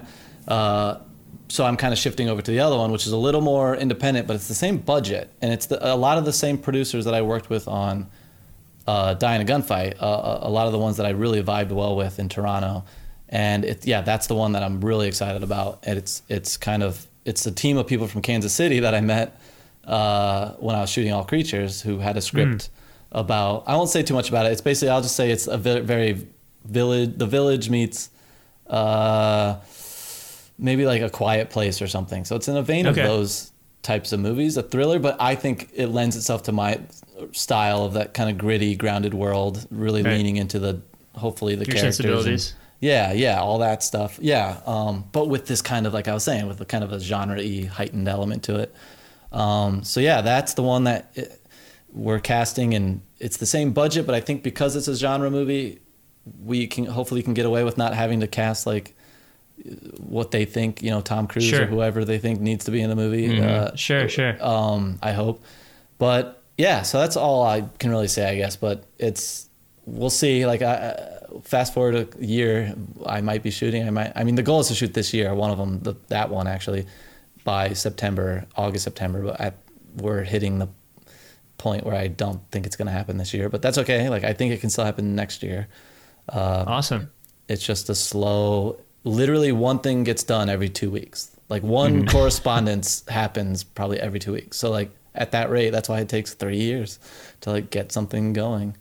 No matter what you do, you can push as hard as you want. And I feel like nothing, um, just short of me grabbing a camera and being like, "Hey guys, like Matt, Jay, we're going to film." Like that's the only way you can literally get something done. So that's why the Right. appeal of just going to make a two hundred thousand dollar movie is still so intriguing because it's like, man, I still I think you can make. It's better to pump out five of those, you know, than wait around for three years trying to get. Yeah. You know, Yeah, I was I was just thinking, yeah, just based on everything you've been talking about, it's it's like ninety five percent of movie making is not making the movie. yeah, yeah, exactly. It's It's- it's, rough. It's just What's your things up. What's your day job? I mean, in Uh, between these projects. It's it's all. I mean, gunfight helped me coast a little, and thank God because of COVID. Like no one was working out here, but otherwise, I'm literally doing random editing gigs. Like for a while, I worked at, like for a company that worked for NBC, and like I got it's all like hmm. promo type. You know, I would do stuff like. You know the things that they're like this sun check out this Yeah. Sunday you know like stuff like that and it was cool it pays well and it's great and now I've been doing a lot more uh, freelance stuff so like I can I can kind of choose projects based on okay, this one will be busy, keep me busy for two weeks and let me coast for the next two weeks. So it's still very stressful. Like I, I hmm. honestly am. It's getting harder the older I get to be like, budgeting out kind of okay i can do this gig that'll get me through a month and then you know what's coming next kind of thing. It's still this paycheck to paycheck vibe. So that's why i'm one of my you know some of my advice for anyone who's really trying to get into it it's like learn how to edit because that's the only thing that everyone needs an editor and for, it's the only thing that pays. Like it's the only thing you can show up and they actually pay you the, the rates you deserve and they're not trying to cut corners for some reason. Whereas if if you're the pa they're like we can only get you uh, the rate of 50 today and you're just cleaning up garbage and it's great you need to do that too but like at least editing you're getting paid an editor's rate and you're you kind of get it, it's not as soul sucking i guess. Um so i do that a lot and yeah um trying to Do think. you do you see yourself enjoying editing to the point that you would like to do that for larger productions, or do you still are you still gravitating at least now for directing still? Yeah, I, I fully directing. Like, there's no way I can. Like, I deliberately choose editing projects based on the smallest, least amount of pressure. Like, I, hmm. I just do it to pay money, like, to, or to, mm-hmm. to make money and pay the bills because I don't I don't see myself like I don't want to edit other people's work or like I want to do dumb stupid things that I don't have to think that much and just piece them together uh, to get by. And then in theory, yeah, have these. I mean, the the next movie I do, I'll finally be in the DGA. Like I'll have all my, I, I have all my stuff to be in the DGA and all that. And for, with that will come like, you know, f- proper health insurance and stuff that'll be Right. a little more stable. Uh, and I'll I'll be on list to if I want to like direct TV shows and you know Gotcha. even if it's just small stuff just that so there in theory I'll be making solid money as a working director in a way and then doing my movies as you know uh, like my passion projects and, and if Sure. those become big you know studio movies that's cool too you know I'm down to follow that path for sure What you said you had all of the uh, stuff for your DGA kind of set. What what's required to Uh, become a member? It's a ma- it's a number of hours on set, um, and a lot of D- people in the DGA come up through like being actual actual like uh, like first you know assistant director and basically the AD team, which I don't do any of that, like managing the set and you know uh, that's how they get their hours to be you know uh, like set hours to to qualify, and then on top of that, you have to pay. I think it's like a thirteen thousand dollar payment uh, at the at the beginning with those Yeah. hours. Uh, so it's a lot, but uh, that would come out of my salary for the next movie. So it's worth it because the Mm-hmm. stuff that comes with it, it's like worth it. But uh, it's just yeah, DGA's Directors Guild. yeah. Sorry, Uh, Directors yeah. Guild. Yep. Yeah, yeah, absolutely. it's like the Writers Guild, right? Yeah. Yeah, Writers Guild and and SAG, the you know actors. Yeah. So, yeah, so I, I think I'm I'm close enough. I might as well just follow through with that and get in there and see what job opportunities. Because I've never pursued the like commercial directing world. I've never directed commercials to pay bills, and for for whatever reason, editing has been just the easier route for me and less mentally and physically demanding. Um, but but yeah, like I said, it's getting tougher. But at the same time, each project I'm getting, you know, the salary is getting bigger, and you know, it, it seems like oh, cool, you're getting paid a ton of money, but it's like, well, this is kind of the three years. It Yeah, really, it sure. really evens out. It's and then it's me being smart enough, you know, uh, having to be smart enough to- Taxes and yeah, oh else. yeah, paying yeah, paying Dave his ten percent. Uh, Yeah, That's But, right. yeah. like- can't forget about Dave. I mean, yeah, for real, exactly. Like paying all that stuff, it, it like doesn't go far. It does, but like, Yeah. um, but yeah, it's a matter of knowing like, okay, I, I need to make this last for the next three years or two years or whatever, which is what I did from Gunfight, and it seemed cool at the time. But now I'm like, okay, those three years are up. Uh, so it's like, it's yeah, it's like tr- scrambling to, to get the next thing going. But it's it's I don't know, it's working so far. Like it, each one's I'm climbing that ladder, but it's just funny how the system is changing so much with it that it feels like you're spinning. Like if this was 20 years ago, I swear I would. I, I don't want to say I'd be rich, but I would I would be. I think mm-hmm. I would I would be selling gunfight to Lionsgate. I would have made a big. I didn't get anything. You know, you just it's kind of like you want to be you want Lionsgate on your you know at the beginning of your movie. You're like yeah, it's like well that's that's the payment. You know, it's like ah. Whereas before you get your salary and royalties. Instead now it's like no, it's on. It's just on the platform now, and and so it's like it's a bummer that the cusp. I, I'm like oh, I'm riding that. It's like climbing up to becoming a C, uh, you know, the CEO of a company, but you're still being paid the starting fee. It's Yeah. like Gotcha. because you're like it, that's exactly what it is. It's like you're climbing the ladder, but the payment, the pay is barely going up with it. Mm-hmm. Uh, so it's it's tricky. I think it's interesting because a lot of things you've said during this podcast, I can draw parallels to. Uh, I've worked at news stations. I've worked. I work at a manufacturing facility. Currently, uh, I do marketing for them, but it's all the same bullshit. It's it's, it's like pe- people making decisions but not really caring, or they're Yeah. not. I mean, they're they're worried about their own shit that they got going on, Uh-huh. and then shit's falling by the wayside over here to where oh Yeah. maybe they're not caring about the product, whether that's a movie or whatever the company's Right, making. right. They're only Yeah. worried about their their little niche. They're not worried about Yeah. the overall. Yeah, Yeah, I hear you.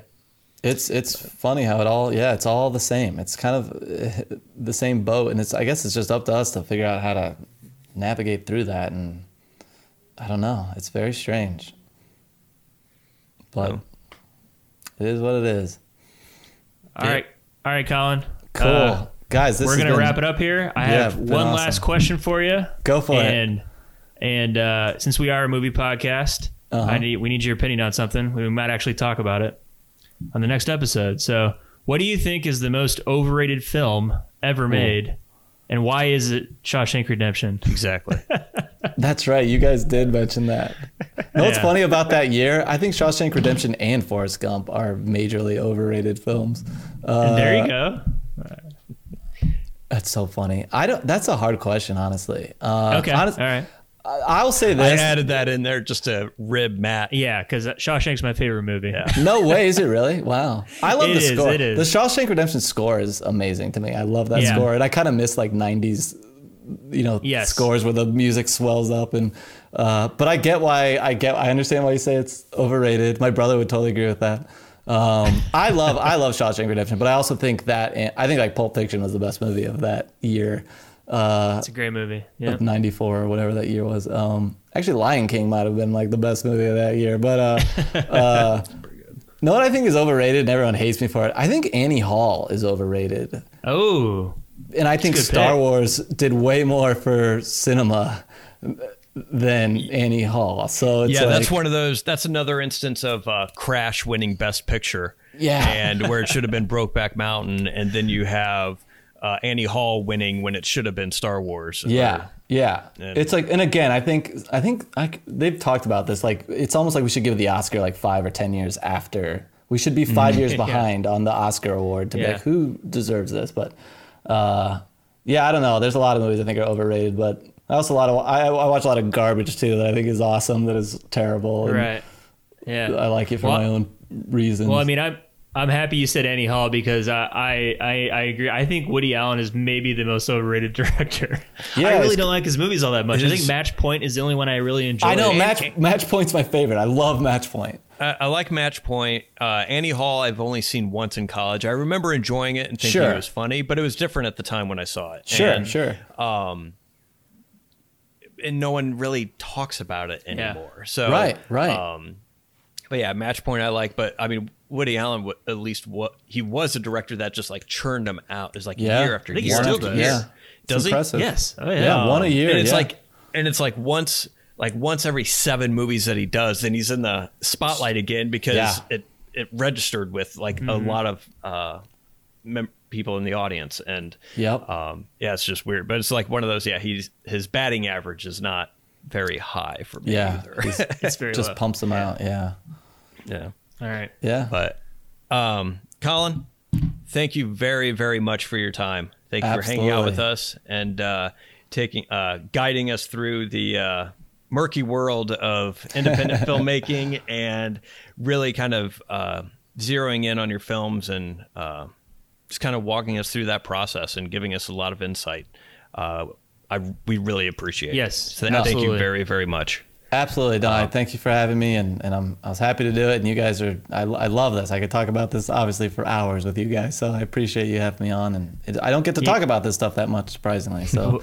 Well, yeah, Collin, fun. and you know we'll keep in touch, and if your new movie comes out, we want to talk about it. We'll have you on again. And Yeah. hell, if you're if you're bored and you want to come on as a guest, we'll talk about whatever. We, me and Jay love talking about random You shit. come so- home and you want to go to the '70s basement for the. Yes. uh, with the wood paneling for an Absolutely. episode. Oh, I By took all note of that basement. Don't worry. Yeah. No, when I'm home next, I'll let you know for sure. And definitely when my next movie comes out, I'll let you. I'll I'll keep you guys updated, and we can talk about it as much or as little as you want. Awesome. Sounds good. Awesome. Thank you very Cool, much. Collin. Yeah. Thank you, Jay. Thank you, Matt.